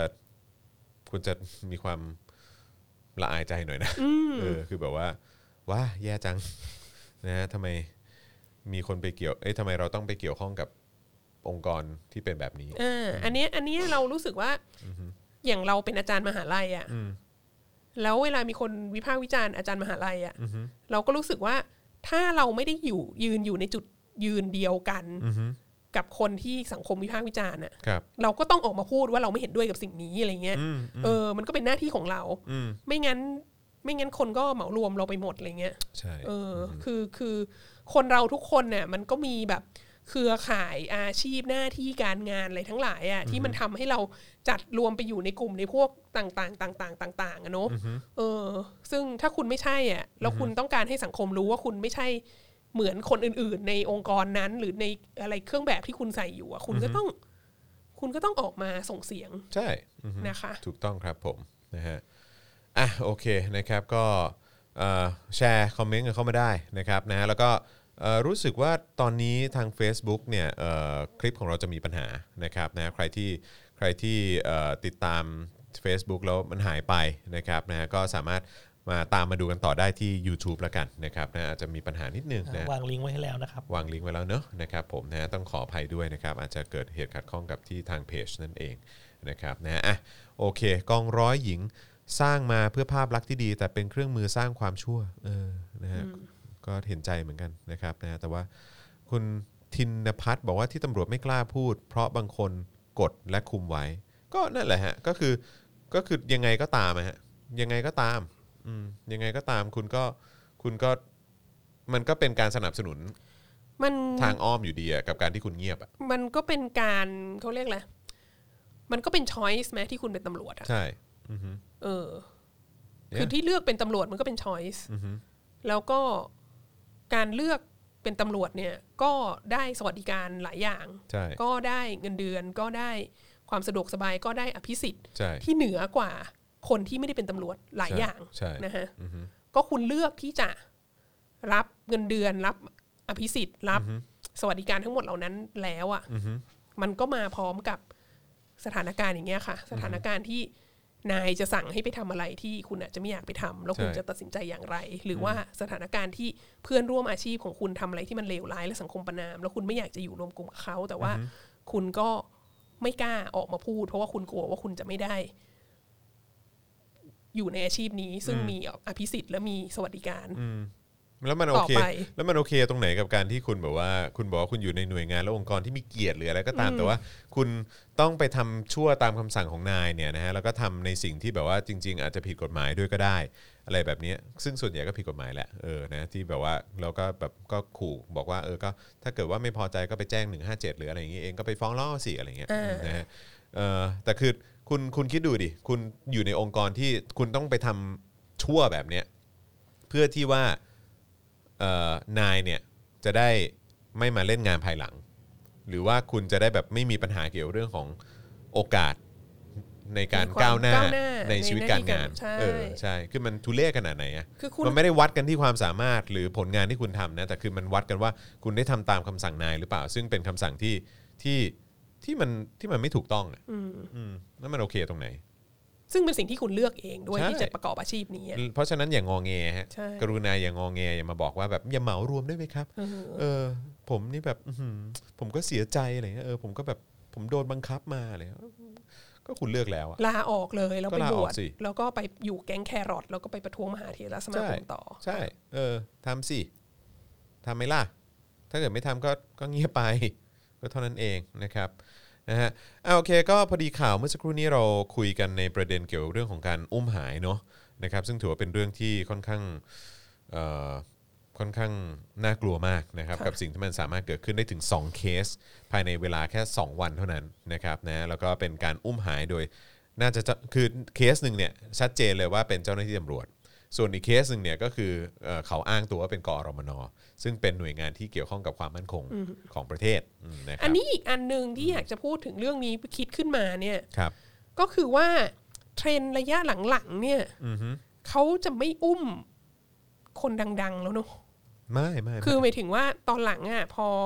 พอมันเกิด พอมีการประท้วงอะไรกันมาสักระยะหนึ่งแล้วอะแล้วก็เริ่มเห็นการแบบกระทำความรุนแรงกับกับผู้นำของ กลุ่มต่างๆครับแล้วใช่ไหมเราก็เห็นความรุนแรงที่ทำกับไม้ที่ทำกับเพนกวิน แล้วก็แบบแล้วก็พวกพวกผู้นำนักศึกษาอะไรเหล่านี้ก็ใช่ดังนั้นเวลาไปเดินทางอะไรไปที่ไหนอะเขาก็จะมีการดประกบอ่าใช่แล้วเขาก็จะมีคนใช่ใช่คอยดูแลอะไรอย่างนี้ใช่ไหมใช่ใช่ใช่เอ่อก็ก็จะ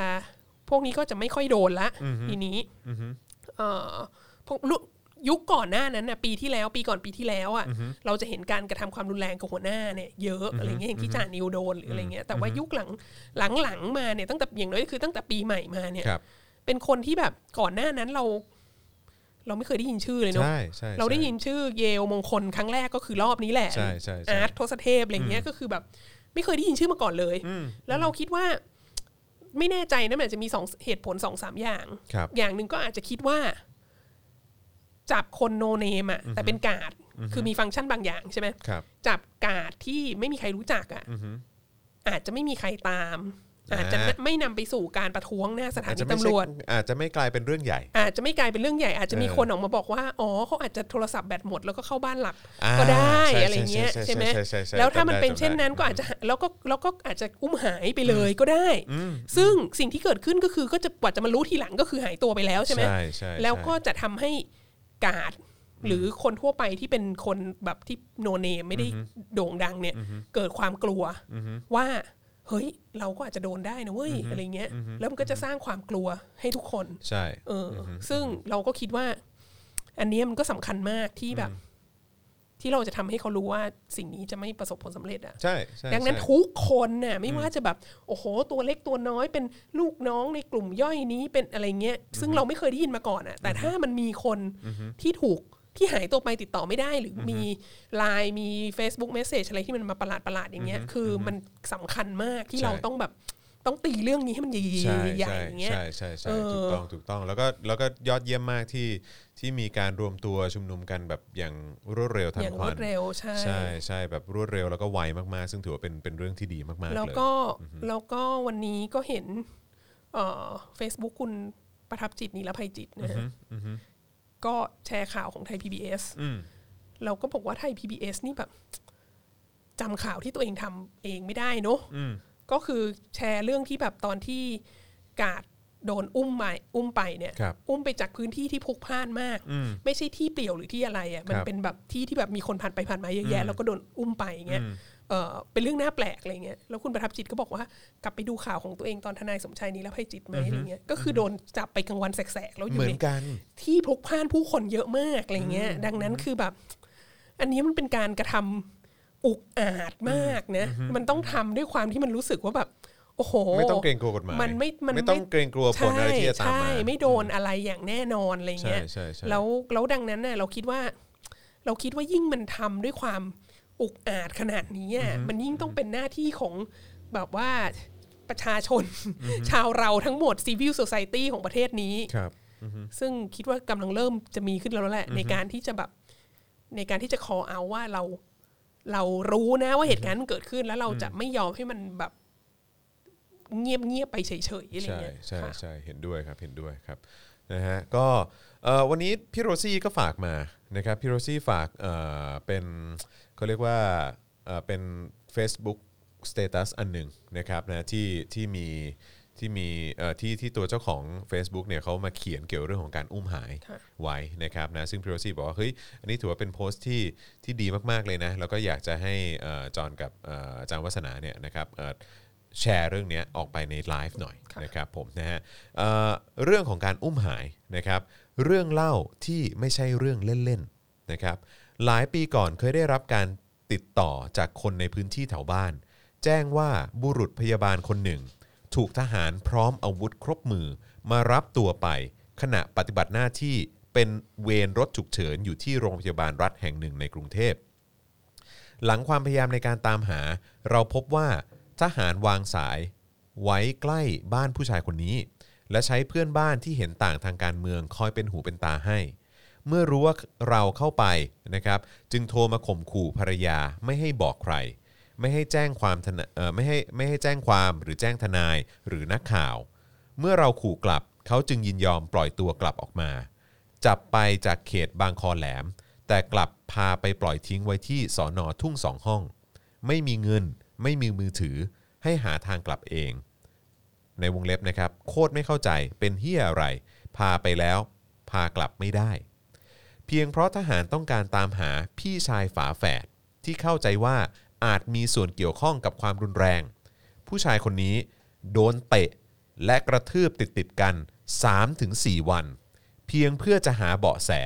และทั้งๆทที่ตัวเขาเองเนี่ยไม่เคยไปร่วมชุมนุมเลย เพราะต้องทำงาน มีแค่เพียงความสนใจในการเมืองเท่านั้น พอทหารรู้ว่าข่าวการหายตัวไปเริ่มสะพัดจึงหยุดซ้อม และข่มขู่ผู้ชายคนนี้ไม่ให้พูด แล้วพาไปปล่อยที่อื่นแทน หลังจากกลับมาบ้านผู้ชายคนนี้ไปตรวจร่างกายที่โรงพยาบาลต้นสังกัดตัวเอง เพื่อจะนำหลักฐานมาให้ทนาย ทั้งๆร่องรอยชัดเจนมากๆ แม้กระทั่งรอยเท้าบูทที่ปรากฏอยู่ทั่วไปตามตัว หมอก็ไม่สามารถเขียนใบรับรอง หรือวินิจฉัยให้ได้ แถมยังมีทหารไปวนเวียนเข้านอกออกใน เฝ้าในโรงพยาบาลบ่อยๆ จนกระทั่งท้ายสุด หัวหน้างานขอให้เขาออกจากงาน เพราะเมื่อทหารมาโรงพยาบาลบ่อยๆ เข้าเนี่ยคนไข้และญาติก็หวาดกลัวไม่สบายใจเออนะฮะ นี่ทหารมาก็ไม่ได้ทำให้คนในพื้นที่รู้สึกสบายใจนะ แถมหวาดกลัวด้วยทำไมเราไม่รู้สึกอุ่นใจเลยที่ใช่มีรั้วของชาติมาใช่หรือป้วนเปี้ยนอยู่หรืแถวม้กระทั่งเราตำรวจด้วยแหละเออเออนะครับ คนในชุมชนก็ขอให้ภรรยาเขาหยุดขายอาหาร และขอให้ย้ายออกไปจากชุมชน เพราะความไม่สบายใจ เมื่อเห็นทหารพร้อมอาวุธ แวะเวียนมาบ่อยๆ เช่นกัน สุดท้ายชีวิตคนบริสุทธิ์มากกว่าหนึ่งคน เปลี่ยนไปตลอดการ เพราะความบ้าอำนาจ และไร้เหตุผลของเจ้าหน้าที่รัฐ ที่คิดว่าทำอะไรก็ได้ตามอำเภอใจ ถ้าวันนั้นไม่มีใครตามหาเขาจะเป็นยังไง ถ้าวันนั้นไม่มีใครต่อสู้เพื่อเขาจะเป็นยังไง ถ้าวันนั้นเรายอมจำนนไม่ดิ้นรนค้นหาจะเป็นยังไง ขอบคุณพวกคุณทุกคนที่ไม่ปล่อยให้ใครต้องโดดเดี่ยว และไม่ได้คิดว่าการอุ้มหายเป็นเรื่องเล่นๆนะฮะเพราะรัฐไทยมันเฮี้ยเกินกว่าที่เราจะเข้าใจ แล้วก็แฮชแท็กอีกอันคือ no 112นะครับอันเนี้ยกำลังคิดอยู่ว่าคืออันนั้นมันตั้งแต่ยุคที่แบบว่าราชประสงค์อะไรอย่างนี้ใช่ใช่ป่ะใช่ยุคเสื้อแดงใช่ใช่ไหมใช่ใช่เราคิดใช่ว่าตอนเนี้ยสถานการณ์มันเปลี่ยนไปเยอะมากแล้วและสิ่งที่เปลี่ยนที่ดีมากก็คือ คือเราคิดว่าไอ้คนที่ควรจะโดนด่ามากๆอะในใน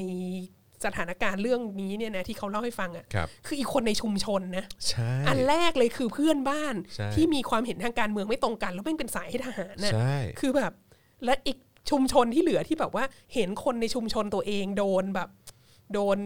กระทำอย่างนี้อะแล้วก็ไปไล่เขาแล้วก็ไปไล่เขาแทนที่แบบจะไปช่วยเขาแบบแทนที่จะส่งเสียงเนอะเออแทนที่จะส่งเสียงออกมา แต่เราคิดว่าตอนเนี้ย เขาเรียกอะไรกระแสมันพลิกกลับมากแล้วใช่ใช่ใช่ออเราคิดมันว่านนตีกลับเนอะใช่เออใช่ใช่ใช่คือคือไม่สามารถทำแบบนั้นได้ง่ายๆอีกแล้วคือมันจะเออมันเราเราเราคงไม่ได้รับความร่วมมือจากคนในพื้นที่ขนาดนั้นแหละถูกเราคิดว่าเราคิดว่าใครจะว่ายังไงก็ช่างเหอะเราคิดว่าวัฒนธรรมการ call out เนี่ยมันสำคัญมากใช่ใช่เพราะว่าใช่เราคิดว่ามาถึงวันนี้อะถ้าถ้าใครรู้ว่าอีเพื่อนบ้านคนไหนเป็นสายให้ทหารมาอุ้มเพื่อนเนี่ยโอ้โห จเลยแหละริงๆ แล้วใช่มันเป็นเราคิดว่ามันเป็นความรับผิดชอบของเรานะ ในฐานะพลเมืองใช่ที่จะแบบว่าที่จะยืนยืนหยัดเพื่อเรียกร้องสิทธิใช่ที่พลเมืองพึงมี ซึ่งก็ใช่คือสิทธิในการที่จะแบบไม่ randomly ถูกแบบว่า อุ้มไปซ้อมอยู่สามวันใช่อะไรเงี้ยเอใช่อใช่ใช่ถูกต้องครับนะฮะแต่ว่ามันเป็นเรื่องที่น่าช็อกมากเลยนะใช่ว่าตั้งแต่สมัยแบบไออันนี้อันนี้น่าจะเกี่ยวข้องกับเหตุการณ์ที่วัดปทุมอืม ใช่ไหมฮะเออนะฮะซึ่งก็ซึ่งก็คือเมื่อตอนปี 53 ใช่ไหมฮะตอนปี 53 ก็คือยังมีซ้อมมีกระทืบกันอยู่เลยเนาะเราก็แบแล้วบซ้อมกัน 3-4 วันเนาะแล้วก็ไอ้โรงโรงพยาบาลต้นสังกัดด้วยอะต้องคืเอออแบบโรงพยาบาลต้นสังกัดโอ้โหหมอแม่งก็ไม่สุดเขียนสุดเนี่ยเราเรียกตัวเองเป็นหมอเนาะเออ เรียกตัวเองเป็นหมอ แต่ว่าเดี๋ยวนี้เราก็มีแบบว่า เครือข่าย แพทย์พยาบาลปลดแอกปลดแอกแล้วใช่นะใช่คือใช่หมายถึงใช่ว่าเราคิดว่าถ้าเหตุการณ์นี้เกิดขึ้นวันนี้อะอืมเราก็น่าจะสามารถที่จะแบบหาหมอที่ที่พร้อมจะวินิจฉัยใช่ให้หรือว่าจะเออแบบว่าเหมือนเขียนใบรับรองอะไรใช่ต่างๆให้ผมใช่ผมเชื่อว่ามีแน่นอน แต่เราก็นึกกลับไปอะคืออเป็นเขาอะแนวโน้มก็เป็นไปได้ว่าถ้าเขาไปวินิจฉัยที่ถ้าเขาไปหาหมอที่โรงพยาบาลอื่นอะ แล้วเรื่องมันเป็นเรื่องขึ้นมา เราคิดว่าโรงพยาบาลต้นสังกัดเขาก็จะมีความไล่ออกอะอ่าใช่ใช่เขาก็ใช่อาจจะใช่คิดว่าแบบเออ ไปพยายามให้ต้นใช่สังกัดปกป้องหน่อยไหมอะไรเงี้ยแต่ว่าก็นั่นแหละ เรียบร้อยครับผมก็ต้องบอกว่าอย่าอย่าให้เหตุการณ์แบบนี้มันเกิดขึ้นอีกใช่แล้วก็มันก็คงจะยากที่เราจะไปบอกคนที่มีอำนาจว่าอย่าทำอย่างนี้อีกนะอืมเพราะว่าก็แลดูเขาก็ไม่ค่อยใส่ใจอะไรกับจรรยาบรรณหรือแบบ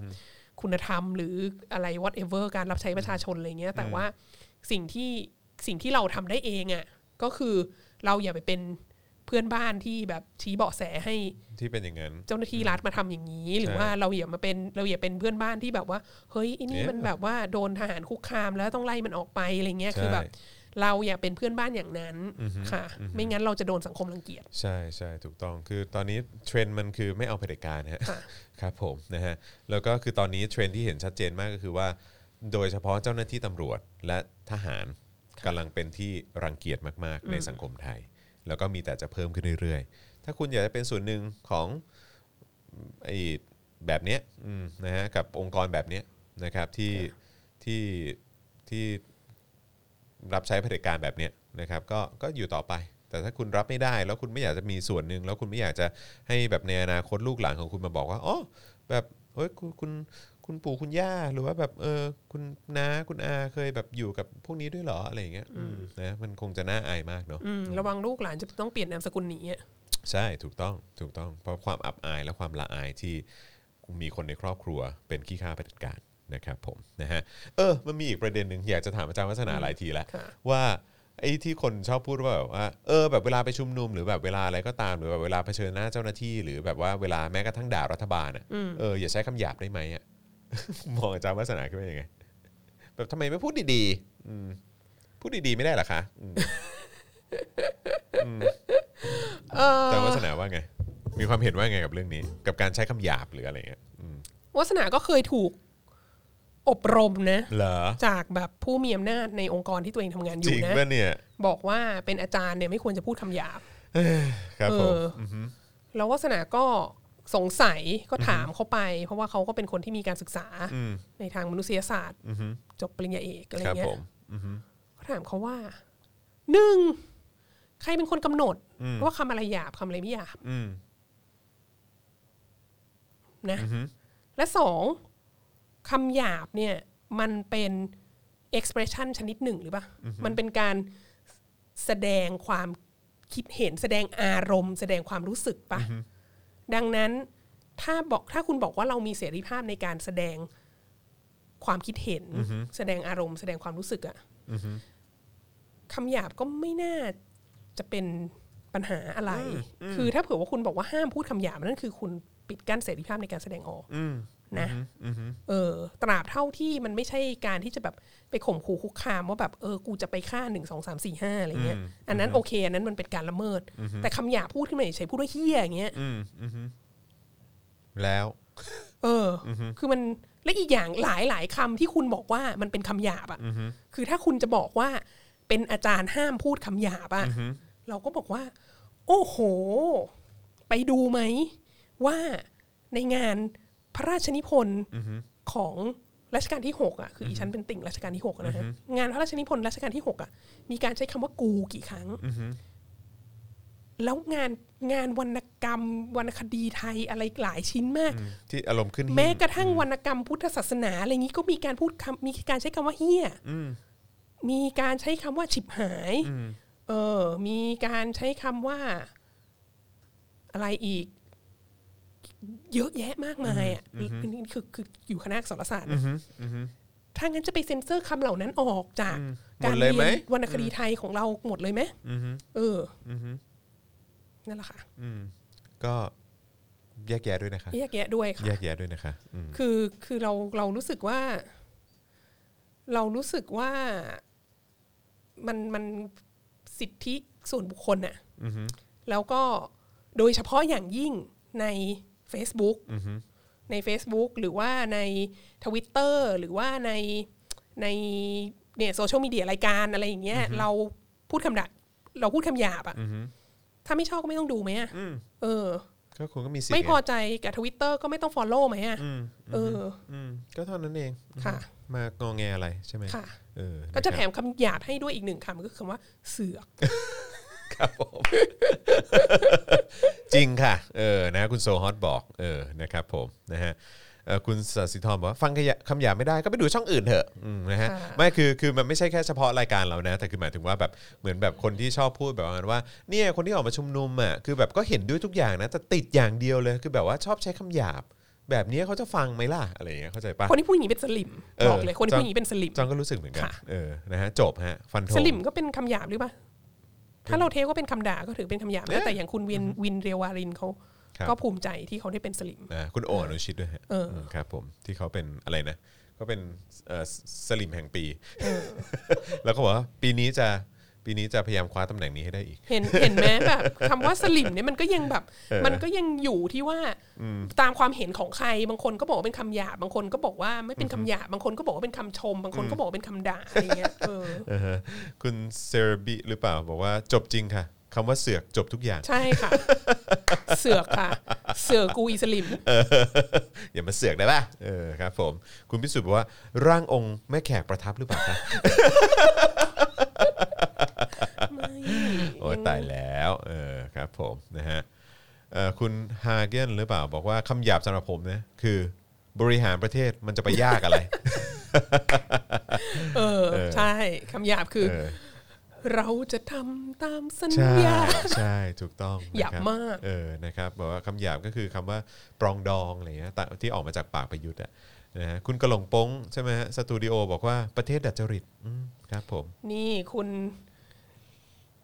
กิตทเนศบอกว่ามีเพื่อนพูดอย่างนี้เดะเห็นเออด้วยทุกอย่างแต่ไม่เอาคำหยาบค่ะครับบอกเพื่อนมึงอะสลิมเออครับผมถูกต้องคุณอะไรแสงจันทร์บอกว่า โหจานสุดยอด คุณเอ็นวี่บอกชอบค่ะ พูดอีกค่ะอาจารย์ชอบ ชอบอืมนะฮะ อะโอเคนะครับคราวนี้มาอีกประเด็นหนึ่งดีกว่านะครับคือจริงๆวันนี้เตรียมเตรียมไว้หลายประเด็นมากนะครับแต่ว่าผมคิดว่าเดี๋ยวเดี๋ยวจะขอขอหยิบยกประเด็นนี้ขึ้นมาก่อนละกันนะครับก็คือเกี่ยวกับแอปหมอชนะหน่อยไหมนะครับนะเพราะว่าทีมพัฒนาแอปหมอชนะเนี่ยเขาประกาศแยกทางกับรัฐบาลแล้วนะฮะ นะฮะวันศุกร์ที่ผ่านมาเนี่ยกลุ่ม Code for Public นะครับทีมพัฒนาแอปพลิเคชันหมอชนะเนี่ยได้ประกาศแถลงชี้แจงในเพจนะครับทีมงานอาสาหมอชนะว่านับจากนี้แอปหมอชนะเนี่ยจะเปลี่ยนจากการดูแลโดยกลุ่มอาสาสมัคร ที่เป็นประชาชนร่วมกับรัฐ ไปสู่การกำกับดูแลจากทางรัฐบาลอย่างเต็มตัว 100% ก็คือยึดของเขาไปอะเบสิคคิดลีว่าอย่างนั้นคิดว่าอย่างนั้นนะครับโดนแฮปอืมโดนแฮปครับผมนะฮะโดยมีการชี้แจงเพิ่มเติมต่อในเพจ Code for Public นะครับว่าทางกลุ่มนักพัฒนาจะขอแก้ไขบั๊กที่เกิดขึ้น เช่น การกินแบตหรือการกิน Data และอัปเดตแอปเป็นครั้งสุดท้ายภายในอีก 2 สัปดาห์นี้ ทั้งนี้เนี่ยโค้ดดังกล่าวจะถูกนำขึ้นไป Store ต่อไปหรือไม่นะครับขึ้นอยู่กับการพิจารณาอนุมัติของภาครัฐ กลุ่มนักพัฒนาขอแสดงความชัดเจนว่า เรา จะไม่ได้เป็นผู้ดูแลแอปหมอชนะอีกต่อไปอย่างเป็นทางการ แต่จะยังคงพัฒนา Open Source นะฮะตัวเดิมต่อไป ในชื่อว่า Squid แทนนะครับตามเป้าหมายเริ่มต้นของทีมที่แค่ต้องการช่วยชีวิตคนด้วยแนวคิดที่ว่าแค่ชีวิตหนึ่งคนก็มีค่า และขอยืนยันว่าทีมงานเป็นเพียงเฟืองตัวเล็กๆ ที่รวมเอาทีมอาสาอื่นๆ อีกมากมายมาช่วยกัน ทั้งหมดนี้เป้าหมายเดียวคือเพื่อช่วยชีวิตคน โดยขอชี้แจงไว้ก่อนว่าสถานะการเก็บบันทึกข้อมูล การเปลี่ยนแปลงของ source code เอ่อหมอชนะที่จะถูกดูแลต่อโดยรัฐบาลนั้นเนี่ยทางทีมไม่สามารถการันตีได้ว่า จะมีการอัปเดตสถานะ source code ให้เป็นปัจจุบันอยู่เสมอหรือไม่ หากมีการเปลี่ยนแปลงใด ๆ จากทางรัฐบาล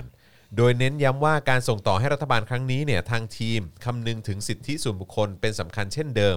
ดังนั้นข้อมูลที่มีความละเอียดอ่อน อย่างเช่นเบอร์โทรศัพท์ ข้อมูลทั้งหมดจะถูกลบทิ้งออกจากฐานข้อมูลนะครับรวมถึงตัวแอปเนี่ยได้ปิดฟีเจอร์ ยืนยันตัวตนเป็นที่เรียบร้อยแล้วนะฮะตั้งแต่เวอร์ชัน2.0.1ทำให้ผู้ใช้ใหม่จะไม่มีวิธีในการใส่เบอร์โทรโทรศัพท์ของตัวเองเข้าระบบอีกต่อไป โดยการชี้แจงนี้เนี่ยมีเจตนาที่จะแสดงความชัดเจนว่าทางกลุ่มนักพัฒนาเนี่ยจะไม่ได้มีส่วนในการดูแลแอปหมอชนะจากนี้เป็นต้นไปนะนะฮะโดยจากนี้เป็นต้นไปเนี่ยทางทีมจะใช้เพจ Code for Public นะครับเป็นช่องทางการสื่อสารนะฮะอย่างเป็นทางการแต่เพียงช่องทางเดียวเท่านั้นนะครับอย่างไรก็ดีนะครับภายหลังการถแถลงนั้นเนี่ยก็ได้นำมาสู่กระแสวิพากษ์วิจารณ์หลากหลายด้านเลยนะครับในโซเชียลมีเดียหนึ่งในนั้นนะครับก็คืออคุณปรัชญาออนเอก ใช่ไหมฮะผู้ประกาศข่าวนะครับช่องวัน 31 เขาโพสต์ข้อความ แล้วก็มีคนรีทวีตเยอะมากนะครับ เนื้อหาบอกว่าทีมงานเอกชนพัฒนาแอปหมอชนะ ออกมาแฉเรื่องถูกผู้ใหญ่ล้วงลูกหนักเลยอันนี้น่าจะเป็นข่าววงในนะครับโดยมีการระบุสาเหตุนะฮะของการยุติบทบาทอาสาสมัครกลุ่มเล็ก ๆ กลุ่มนี้ เท่าที่ทราบนะฮะมาจากสองสาเอ่อสาเหตุ 2 ประการนะครับประการแรกได้แก่ แรงกดดัน ของผู้ใหญ่ ที่ช่วยกันรุมถึงนะฮะอำนาจในการควบคุมและกำหนดอนาคตของแอปหมอชนะอย่างเบ็ดเสร็จเด็ดขาด จากทีมงานที่สร้างแอปมากับมือนะฮะประการที่ 2 มาจากการใส่เกียร์ว่างของเจ้าหน้าที่หน่วยงานระดับกรม ที่ได้รับหน้าที่ในการปรับเปลี่ยนสถานะการติดเชื้อของคนไข้จากเสี่ยงต่ำเป็นติดเชื้อทำให้เกิดกรณีคนไข้ติดเชื้อนอนโรงพยาบาล แต่ยังคงมีสถานะเสี่ยงต่ำ นะฮะโดยทราบมาว่าจากคำสั่งของเออโดยทราบว่ามาจากคำสั่งของระดับอธิเอ่ออธิบดีกรม ที่ออกปากว่าไม่ใช่กงการอะไรของกรม ที่จะไปแจ้งว่าใครติดเชื้อหรือไม่ติดเชื้ออนะฮะแล้วว้าวกรมมีหน้าที่อะไรว้าวถ้าคุณถ้าคุณดูจำนวนการเพิ่มอยู่ครับของคนติดเชื้อเนี่ยครับว่าผมคุณจะไม่แจ้งอะไรอย่างเนี่นี้ยนะฮะ นอกจากนี้ยังมีผู้ที่ออกมาแสดงความคิดเห็นว่า ทีมพัฒนาแอปแยกทางกับรัฐบาลแน่ เพราะกรมควบคุมโรคไม่ยอมกำหนดให้คนติดเชื้อเป็นสีแดง เมื่อไม่มีสีแดงก็ไม่มีสีส้ม สีเหลือง แต่จะมีแต่สีเขียวทั้งแผ่นดิน ก็ไม่มีประโยชน์ที่จะใช้แอปนี้อีกต่อไปนะครับ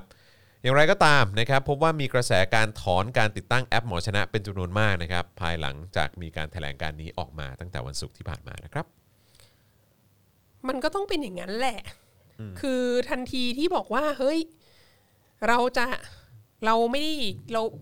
ทีมงานผู้พัฒนาแอปเนี่ยจะไม่ได้ดูแลต่อไปแล้วนะครับดังนั้นเราก็จะพยายามเราก็จะเอาแบบสิ่งที่มันจะทำให้ข้อมูลส่วนตัวของคนที่ใช้แอป เนี่ยมันไปถึงมันมันไปถึงรัฐบาลได้เนี่ยเราก็จะเอาออกทั้งหมด เพราะเราคำนึงคำนึงถึงแบบ privacy ของผู้ใช้ใช่ไหมแต่ว่าใครจะไปรู้ว่า once ที่ ไอแอปเนี่ยมันไปอยู่ในความควบคุมของรัฐบาลแล้วครัอะ่ะบมันจะแบบไม่เปลี่ยนอะไรอีกที่จะทำให้ที่จะทำให้ล่วงละเมิด privacy ของของผู้ใช้ใช่ไหมและอีกอย่างก็อย่างที่เขาบอกว่า ก็ก็อยู่ก็จะทำให้เขียวทั้งแผ่นดินแล้วอะใช่เราจะเราจะใช้ไปทำไมแอปใช่นี้ใช่เออใช่ใช่ใช่ก็คือแล้วแล้วที่น่าน่าช็อกมากก็คือว่ากรมควบคุมโรคนะ ไม่ยอมเรื่องของสถานะไอ้สีแดงอะ สิ่งนี้อะเหวอมากเลยนะ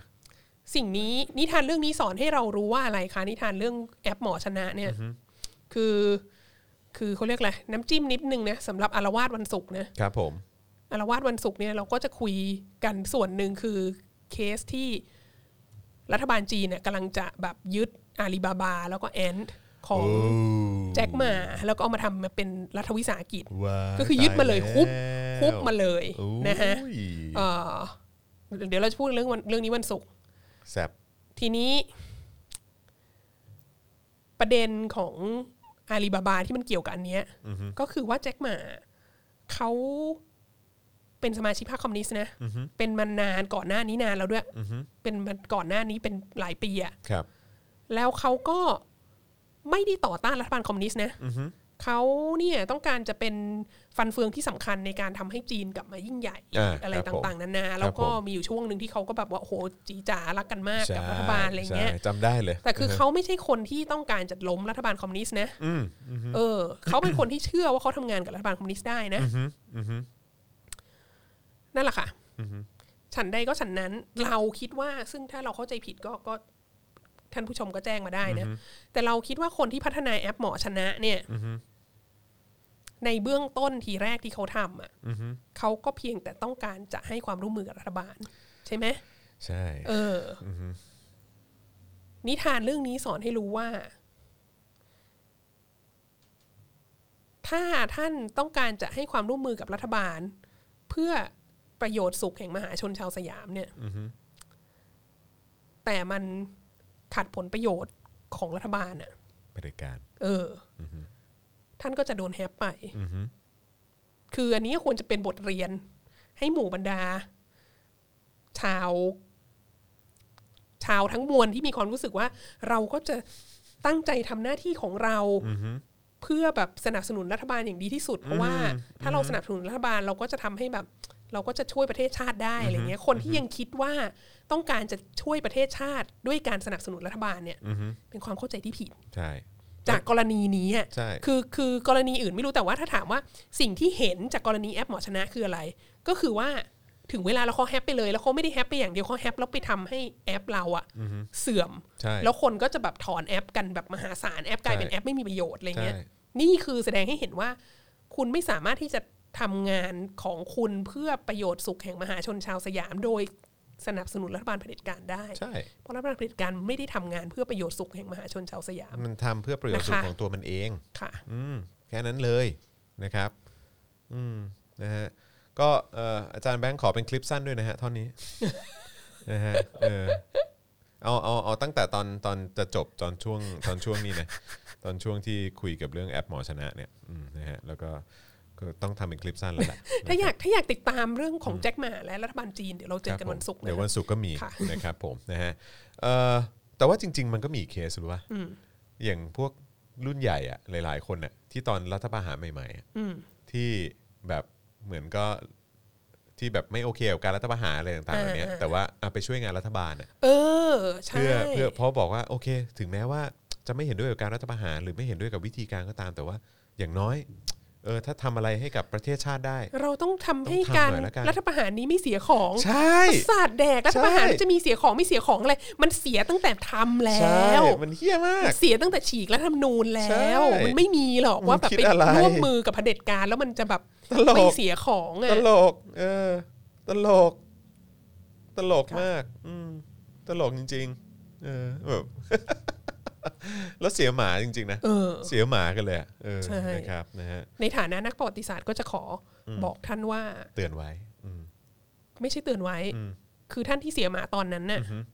ก็จะถูกจารึกอยู่ในประวัติศาสตร์ตลอดไปครับว่าท่านผมเสียหมาว่าท่านเสียหมาเราจะไม่มีวันลืมครับว่าท่าผนมเสียหมาเออค่ะแล้วเราจะเอากลับมาเตือนทุกบ่อยเออ ทุกบ่อยด้วยเดี๋ยวนี้ Facebook มีแบบว่าเตือนทุก นี่ใช่ผ่านไปเป็น memory หนึ่งปีสองปีสามปีสี่ปีห้าปีใช่แล้วที่ท่านเสียหมาใช่ถูกต้องเราจะไม่คบมีผวันให้ท่านลืมค่ะ ใช่ครับผมยินดีะฮะด้วย ไม่เป็นไรก็ถือว่าเป็นการเตือนนับนับจากนี้อ่า you go on you go down in history อะอาจารย์วัฒนาได้เตือนไว้แล้วนะครับค่ะอืมครับผมส่วนคนที่เสียหมาไปแล้วก็ช่วยไม่ได้ค่ะตัดสินใจเอง เสียหมาไปแล้วก็เสียหมาไป ใช่คิดไม่รอบด้าน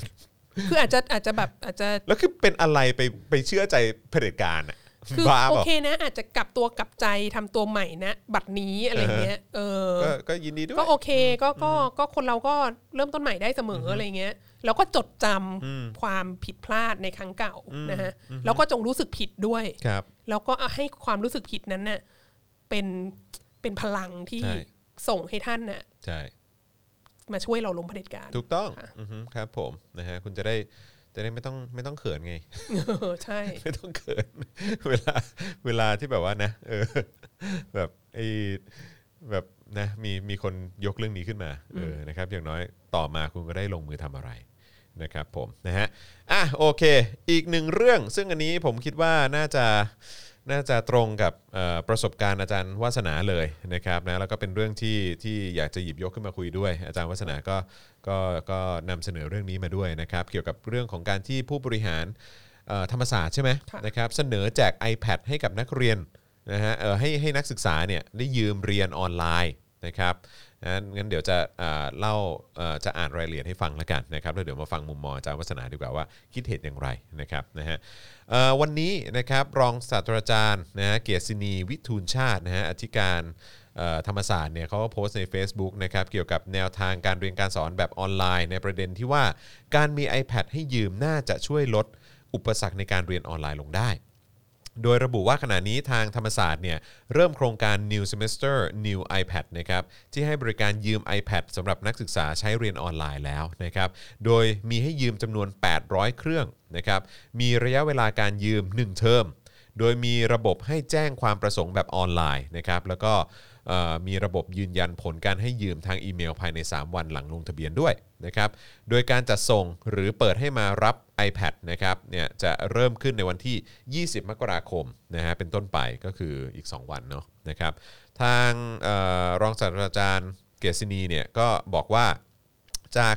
การมองเห็นปัญหาเนี่ยว่านักศึกษาจำนวนมากอาจได้รับผลกระทบจากการเรียนแบบออนไลน์ ทางมหาทางมหาวิทยาลัยเนี่ยก็เลยต้องการจะทำให้การเรียนของนักศึกษาดำเนินไปได้ตามวิถีการใช้ชีวิตแบบ new normal โดยทิ้งท้ายว่าหากมีสิ่งใดไม่ตรงใจกันไปบ้างทางมหาวิทยาลัยยินดีรับฟังความเห็น อย่างไรก็ดีกรณีนี้เนี่ยทำให้เกิดข้อสังเกตเมื่อลองเปรียบเทียบกับมหาวิทยาลัยอื่นๆ อย่างเช่น จุฬาลงกรณ์มหาวิทยาลัยที่อำนวยความสะดวกแก่นิสิตเพียงแค่ซิมโทรศัพท์ นะฮะดังที่ผู้ช่วยศาสตราจารย์อัธพลอันนันต์อนันตะวรสกุลนะครับจากครุศาสตร์จุฬานะครับก็ออกมาแสดงความเห็นใน Facebook ส่วนตัวเหมือนกันนะครับว่าไม่เห็นด้วยอย่างยิ่งกับการเรียนการสอนแบบออนไลน์ โดยเสนอให้มีการแบ่งกลุ่มนิสิตสอนแบบออนไซต์มากกว่านะครับก็คือหมายว่าก็คือมาเรียนแบบเจอกันนะครับแต่ว่าก็แบ่งอาจจะแบ่งคลาสให้มันให้มันเล็กลงนะครับแม้จะยุ่งยากกว่าเหนื่อยกว่า แต่มันได้ประสิทธิภาพมากกว่า แล้วก็บอกว่าตราบใดที่ทางมหาวิทยาลัยเนี่ยยังไม่จริงจังในการลงรายละเอียด สนับสนุนการเรียนการสอนออนไลน์ทั้งในแง่ คุณภาพการสอน การสนับสนุนดูแลคุณภาพชีวิต สุขภาวะ ความเครียด ค่าใช้จ่ายที่เพิ่มขึ้น ในระดับบุคคล ทั้งคนเรียนและคนสอนเนี่ยก็ไม่ควรจะมีนโยบายที่ตึงเกินไปนะครับและระบุว่าเหนืออื่นใดจุฬาเนี่ยจำเป็นอย่างยิ่งที่ต้องลดค่าเทอมให้นิสิตนะอย่างเป็นเรื่องเป็นราว ไม่เช่นนั้นเนี่ยจะนับเป็นการผลักผลักภาระ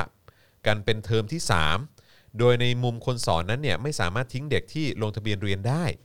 แต่อย่างไรก็ดีก็คงต้องออกแบบวิชาเรียนใหม่ในสัปดาห์หน้า ให้ไม่หนักจนเกินไป จนจะดูดีเพรสหมู่กันทั้งคนเรียนและคนสอนนะครับ โดยยังมีการแสดงความเห็นเพิ่มเติมด้วยนะครับ ว่าสำหรับนิสิตที่ไม่ซีเรียสว่าจะต้องเรียนให้จบที่บ้านสนับสนุนค่าใช้จ่ายไหว และไม่อยากเสียสุขภาพจิต กับการเรียนออนไลน์เป็นเทอมที่3เนี่ยอาจารย์เสนอให้ลาพักการศึกษานะครับ โดยอาจจะยอมจ่ายค่ารักษาสภาพขอเงินค่าเทอมคืน แล้วก็เอาเงินนั้นเนี่ยไปซื้อหนังสือใช้เวลานี้เนี่ยเป็นช่วงเวลาทองในการอ่านหนังสือที่อยากอ่านหรือควรอ่าน หรือทำงานพาร์ทไทม์แบ่งเบาภาระคุณพ่อคุณแม่นะครับออกไปเป็นอาสาสมัคร กระทั่งหางานอดิเรกที่จะทำให้ชีวิตพลิกวิกฤตเป็นโอกาสในการค้นหาตัวเองได้ครับค่ะผมอินมากค่ะเอออินมากเพราะว่าคือจริงๆธรรมศาสตร์เขาเปิดไปก่อนเราแล้วนะอืมเกิดเปิดก่อนจุฬาแล้วครับจุฬาเนี่ยเพิ่งเปิดเปิด วันนี้เป็นวันแรกนะฮะเออจริง ๆ ว่าสนายไม่ได้สอน สอนวันแรกคือพรุ่งนี้บ่ายตื่นเต้นมาก เพราะว่าปีที่แล้วลาลา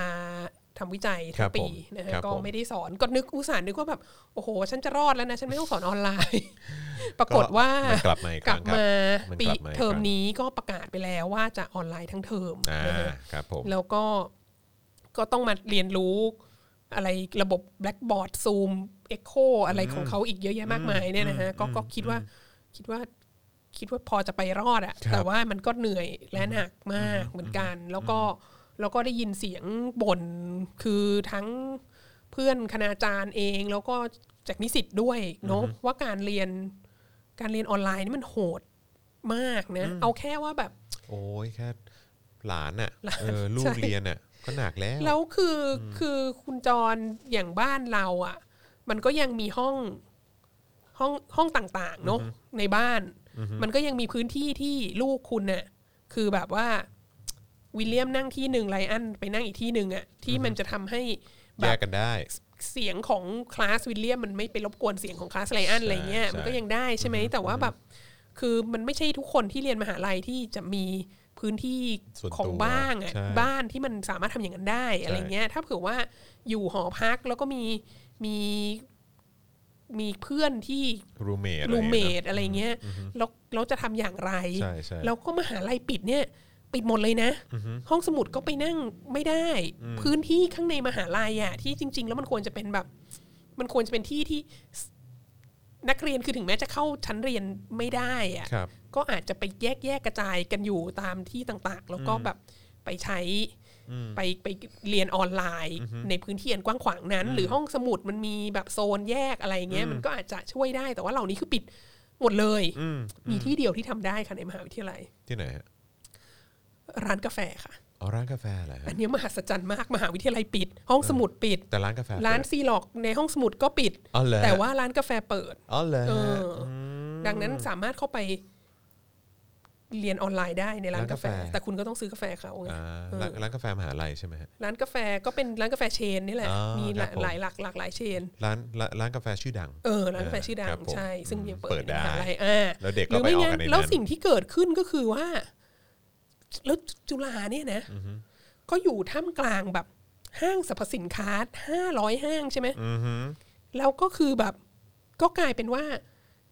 นักนักเรียนนิสิตที่แบบว่าไม่มีพื้นที่คืออยู่หอในก็โดนไล่ออกมานะ เพราะว่ามีมีเด็กหอในที่ติดโควิดใช่ไหมว้าก็อยู่หอในไม่ได้อีกอ่าฮะก็จะต้องออกมาอยู่กันตามที่ไหนคะ ทุกคนก็เลยเรียนออนไลน์ที่แบบร้านต่างๆในสามย่านมิตรทาวน์หรือจามจุรีสแควร์หรือแบบอะไรเงี้ย แล้วคือถ้าไปเดินอย่างเดินพารากอนเดินอะไรพวกเนี้ยก็คือ ผู้คนก็เดินห้างกันอยู่ปแล้วกติเออเรารู้สึกว่าความหนาแน่นของคนก็ไม่ได้จะแบบใช่ไม่ได้น้อยใช่ไม่ได้ไม่ได้จะน้อยกว่าใช่ความหนาแน่นของนักเรียนในห้องสมุดในเวลาปกติเลยด้วยซ้ำอะไรเงี้ย มันก็ค่อนข้างจะแบบ มันมันก็ร้ายแรงมากนะ อันนี้อันนี้แค่พูดถึงในแง่มุมที่ว่าวิชาที่อาจจะคิดว่าเรียนออนไลน์ได้อะอย่างเช่น ถ้าเป็นวิชาเลคเชอร์ห้องใหญ่อะไรเงี้ย วิชาที่เป็นเลคเชอร์เป็นหลักอะที่ไม่ได้ต้องมี interaction มากอะก็ยังมีปัญหาเลยใช่ไหมแล้วแล้วก็อย่างที่บอกแล้วถ้าบางคนแบบว่าไม่มีสมาร์ทโฟนหรือแบบคอมพิวเตอร์เข้าไอ้โน้นนี้ไม่ได้อะไรเงี้ยคือคือเราก็คิดว่าจริง ๆ การให้เช่าให้ยืมแท็บเล็ตของธรรมศาสตร์อะมันก็ไม่ได้แก้ปัญหาทั้งหมดนะใช่เพราะว่ามันก็มีแค่ 800 เครื่องใช่ไหมใช่แล้วนักเรียนธรรมศาสตร์ก็มีเยอะกว่านั้นอยู่แล้ว แต่ว่าก็โอเคสำหรับเคสที่มันร้ายแรงจริง ๆ ก็ช่วย แบ่งเบาได้ส่วนหนึ่งอะไรเงี้ยอือฮึอือฮึแต่ว่าแต่ว่าแค่แค่แบบเขาเรียกแหละไรสาธารณูปโภคพื้นฐานที่จะใช้ในการเรียนออนไลน์เนี่ยมันก็ยากแล้วทั้งแบบทั้งสถานที่ไหนที่มันจะไม่ไปรบกวนคนอื่น แล้วไม่มีเสียงแทรกของคนชงเชงชงเชงตลอดเวลา แล้วก็คอมพิวเตอร์จะใช้ได้ไหมจะออนไลน์ยังไง โอเค ของจุฬาบอกว่าแจกซิมอะไรเงี้ยแบบว่าใช้ออนไลน์ของจุฬาได้อะไรเงี้ยแต่ว่ามันก็แบบ มันก็มีข้อจำกัดอีกหลายๆอย่าง แล้วยิ่งนับรวมไปถึงไอ้สาขาที่มันแบบต้องใช้ห้องปฏิบัติการอะต้องมีห้องแลบอะไรอย่างเอเงี้ยอมครับผม เราสงสัยว่าเรียนแพทย์เลยอะไรอย่างเอเงี้ยอนิสิตแพทย์อะนิสิตแพทย์เขาเรียนกันยังไงวะออนไลน์อะแล้วมันจะต้องมันจะเป็นตาบาปของชีวิตคุณไหมอะถ้าคุณเป็นนิสิตแพทย์รุ่นเนี้ยรุ่นที่แบบเรียนออนไลน์สามเทอมเนี่ยแล้วไม่แล้วมันจะส่งผลกระทบกับเรื่องของคุณภาพใช่การเรียนการสอนที่คุณได้หรือเปล่าเออแล้แล้ววทั้จะงหมไปดแล้วจะไป ส่งผลกับเขาเรียกว่าอะไร ส่งผลกับไอ้เขาเรียกว่าอะไรไอ้ คือต่อไปในอนาคตเราไปหาหมอเราต้องถามใช่ว่าหมอจบรุ่นนี้หรือเปล่า รุ่นที่ใช่ แบบว่าเรียนออนไลน์ปลอดภัยไหมสามเนี่ยเทอมอะไรเงี้ย ปลอดภัยไหมเนี่ยแล้วในเออ ช่วงระยะต่างๆ หรือแล้วก็ไม่ใช่แต่ไม่ใช่แต่หมออย่างเดียวเนอะแบบวิทยาศาสตร์ที่เขาต้องใช้ห้องแลบต้องใช้เครื่องมืออะไรต่าง ๆ วิศวะอะไรทั้งหลายอะที่มันแบบมัน impossible ที่คุณจะทำได้ที่บ้านอะครับ เอออมอืมแล้วใช่ จะยังไง ใช่ คือ คือ ถ้าเราก็เลยเราก็รู้สึกว่า แล้วถ้าเป็นอย่างนั้นถ้าเป็นวิชาเหล่านั้น หรือแม้กระทั่งคณะอักษรศาสตร์เองอะที่มีสอนภาษาใช่ไหมตัวเองในฐานะคนที่เรียนภาษาต่างประเทศหลายภาษา เนี่ย ก็นึกไม่ออกเลยอะว่ามันจะเรียนภาษาต่างประเทศทางซูมยังไงวะ คือเขาก็สอนสอนกันมานะ แล้วตอนหลังมันก็มีแบบเขาเรียกอะไรนะ มีโป รแกรมออนไลน์อินเทอร์เน็ต ที่จะแบบเรียนภาษาต่างประเทศด้วยตัวเองอะไรเงี้ยแต่ว่าเราคิดว่าแบบคุณภาพของการเรียนภาษามันแบบนึกออกไหมเรียนเรียนไปซื้อโปรแกรมทางอินเทอร์เน็ตมานั่งเรียนอยู่บ้านกับแบบจ่ายค่าเทอมเป็นแบบว่านิสิตจุฬาเอกภาษาต่าง ๆ เนี่ยมันเราคาดหวังว่าคุณภาพมันควรจะใช่ต่างกันใช่ไหมอะใช่ใช่แล้วคำถามก็คือว่าแบบแล้วเป็นอย่างเงี้ยมันเรา เราจะเรียนได้เหรอเราจะสอนได้เหรอแล้วคุณแล้วแล้วคุณภาพการศึกษาที่ที่เด็กจะได้เนี่ยมันจะโอเคเหรอเออแล้วเราแล้วเราก็คืออันเนี้ยจริง ๆ เรา amaze กับความพรีชีพของอาจารย์อัธพลมากเลยนะคือคือคือ คือที่อาจารย์เสนอว่าถ้าถ้าไหวอะแกปเยียเหอะ เออ คือลาพักการศึกษาเหอะจเจ๋งริงนะเจ๋งนะอืมๆคือมันเป็นสิ่งที่เราแบบ มันเป็นสิ่งที่เราคิดมาสักระยะหนึ่งแล้วแหละ ว่าถ้ามันเรียนแล้วคุณจะได้ แค่แบบยี่สิบเปอร์เซ็นของสิ่งที่ควรจะคุณควรจะได้อะในเวลาปกติอะห้องสมุดก็ใช้ไม่ได้อะไรก็ใช้ไม่ได้กิจกรรมอะไรก็ไม่มีสักอย่างเดียวอะคือแบบลาพักการศึกษาก่อนไหมอะไรใช่เงี้ยใช่เอใช่ออืมก็เห็นด้วยอืมแล้วก็แล้วแล้วคือถ้าถ้าจะให้คือเออคือผมก็เห็นด้วยเหมือนกันว่าเออก็ลาลาพักการศึกษาไปเถอะอะไรเงี้ยแล้วก็แบบว่าเออแบบอาจจะ ใช้เวลาในการค้นหาตัวเองอะไรอย่างเงี้ยเออแบบนี้ก็ได้อะไรเงี้ยเออแต่โอเคไปหางานทำนี่ช่วงนี้อาจจะยากหน่อยนะฮะเออหรือทำงานพาร์ทไทม์อะไรพวกนี้มันก็อาจจะยากหน่อยแต่ว่าก็หรือคืแบบไปฝึกงานเออาอไปสาฝึสกมังานครก็หรือได้อะไรอะไรเงี้เงี้ยยเออ yeah why not แบบไปลองทำอะไรที่คิดว่าเออในอนาคตอาจจะเป็นอาชีพของคุณอะไรเงี้ยเออใช่ถ้าถ้าทางบ้าน support ได้แต่คืออย่างน้อยที่สุดอะถ้าลาพักการศึกษา แล้วจ่ายแค่ค่ารักษาสถานภาพนิสิตนักศึกษา มันน้อยกว่าค่าลงทะเบียนเรียนอยู่แล้วไงอ่าน้อยกว่าเยอะมากด้วย ครับครับ คือเราคิดว่ามัน ถ้าถามเราเราว่าในในมาตรฐานการศึกษาที่มหาวิทยาลัยสามารถให้ได้ออนไลน์อะ่ะมันต้องลดค่าเทอมมากกว่านี้อีกเยอะอะมันไม่ใช่มันไม่ใช่แค่สิบลดสิบเปอร์เซ็นต์อะไรเงี้ยมันต้องแบบ คือลดครึ่งหนึ่งก็ยังถือว่าแพงเลยอะ่ะแล้วก็ เพราะว่าถ้าจะต้องเรียนออนไลน์ขนาดนี้แล้วต้องแบบว่า แบบต้องรับผิดชอบใน part แบบเนี่ยค่า ค่าเน็ต หรือว่าใช่เออแบบว่าค่า Data ในมือถือหรือค่าอะไรก็ตามไฟค่าไฟบ้านอะไรอะไรเงี้ยเงี้ยเออใช่ใช่ใช่แล้วใช่ก็แล้วคืออีกอย่างก็คือแล้วถ้ามันเป็นอย่างนี้ต่อไปเรื่อยๆอะมหาวิทยาลัยกำลังทำให้ตัวเอง irrelevant อยู่นะมหาวิทยาลัยกำลังทำกำลังทำให้ตัวเองเป็นสิ่งที่ไม่จำเป็นเพราะว่าถ้าเผื่อว่านักเรียนเนี่ยก็นั่งอยู่บ้าน แล้วก็โอ้ไม่ต้องมาก็ได้นี่อืม เราก็อ่านหนังสืออ่าน reading ที่อาจารย์แนะนำให้อ่านอะไรเงี้ยหรือไม่งั้นก็ไปหาความรู้เพิ่มจาก YouTube ตรงนั้นตรงนี้ แล้วก็มาสอบ Google ดูแล้วก็มาสอบอะไรเงี้ยมันก็ไม่จำเป็นต้องเรียนปะใช่ เออแล้วเอาจริง ๆ ถ้าเผื่อว่าแบบ โอ้โห จะต้องเรียนออนไลน์อย่างนี้ไปเรื่อยๆอะก็ไปแบบว่าลงทะเบียนเรียนออนไลน์แบบ Ivy League อะไรอย่างนี้ไม่ดีกว่าเออเก็บหน่วยกิตไปอะไรเงี้ยใช่ คือก็เรียนออนไลน์เรียนอยู่บ้านเหมือนกันก็ไปเรียนฮาร์วาร์ดไหมอะคุ้มกว่าไหม คือค่าค่าเทอมแพง แต่ก็ไม่ต้องไปจ่ายค่ากินค่าอยู่ด้วยนะตอนเนี้ยเอออืมก็เรียนออนไลน์ไปเรียนออนไลน์กับไป Harvard ดีกว่าใช่เอออืมต้องคิดดีๆต้องคิดดีๆจริงๆนะใช่การใช่แบบการจะประกาศออกมาโดยไม่มีความยืดหยุ่นไม่มีความอะไรเลย แล้วก็บอกว่า ห้ามเรียนห้ามเรียน onsite ห้ามเข้ามาในมหาวิทยาลัยอะไรไม่เงี้ยมันมันก็เลยไม่ทั้ง make สิ้น sense เนี่ยไงที่แบบว่าเออแบบเฮ้ยอ้าวแล้วทำไมห้างเปิดได้วะใช่เออ ห้างเปิดได้ ทุกคนแม่งก็ไปช้อปปิ้งกันวันก่อนผมไปซูเปอร์อะไรเงี้ยคือแม้ว่าจะบอกให้มี social distancing กันยังไงก็ตามคือ มันก็จะมีจังหวะที่มันอยู่ใกล้กันอยู่ดีอะโอ้ยแล้วล่าสุดค่ะ มีคนที่ป่วยเป็นโควิด ที่แบบว่าไปดูพลุที่ไอคอนสยามแล้วนะคะอ๋อเหรอฮะเออ มีสองคน so far มั้งที่ที่ว้าวเห็นคนเขาคนพบมานะฮะเรียบร้อยเออคนอื่นห้ามเขาดาวน์แต่ไอคอนสยามเขาดาวน์ได้นี่มีติดโควิดไปแล้วนะคะถูกต้องครับขอแสดงผมความยินดีด้วยมัน make sense ตรงไหนล่ะฮะแล้วแล้วล็อกดาวน์ปิดห้างไอคอนสยามไหม ไม่ไม่ไม่สิเออนะครับอืมไปได้หมดฮะไปได้ทุกคนนะครับผมนะฮะมีคนบอกว่ามีคนบอกว่า เอ้ย แต่ว่าคือถ้าให้ drop หรืออะไรอย่างเงี้ยก็ไม่ได้ตังค์คืนอะไรอย่างงี้สิอะไรเงี้ยแต่คือคือประเด็นมันคือว่าทางมหาวิทยาลัยเนี่ยควรจะควรจะคิดในจุดนี้ ไม่ใช่ไม่แล้วใช่ก็คคุวรณจะอำเอ่อควรจะอำนวยความสะดวกกับเด็กที่แบบว่าเออแบบรู้สึกว่าเออตอนนี้อาจจะยังไม่พร้อมตอนนี้มันะไรเพิ่งเปิดเทอมเงี้ยอ่าคุณสามารถไป ทำเรื่องลาพักการศึกษาแล้วเราเอาค่าได้ เอาค่าเทอมคืนได้ใช่ได้ไหมเออตอนครับตอนเนี้ยเป็นตอนเนี้ยตเป็อนนนี้ยังได้อยู่เป็นช่วงช่วงสัปดาห์แรกอะไรเงี้ยอ๋อควรจะโอเรีบทำแต่ว่าแต่ก็อย่างที่ที่ผมตามความเห็นผมอะก็คืออแค่มีความรู้สึกว่าคือทางมหาวิทยาลัยก็ควรจะคิดมากกว่านี้นิดนึงเออใช่ไหมคือควรจะคิดมากกว่านี้หน่อยว่าแบบเออแบบเฮ้ยแบบมันมันแบบมันโอเคอะวะอะไรเงี้ยแล้วก็จะมีคนบอกว่าซึ่งอันนี้จริง มีคนบอกว่า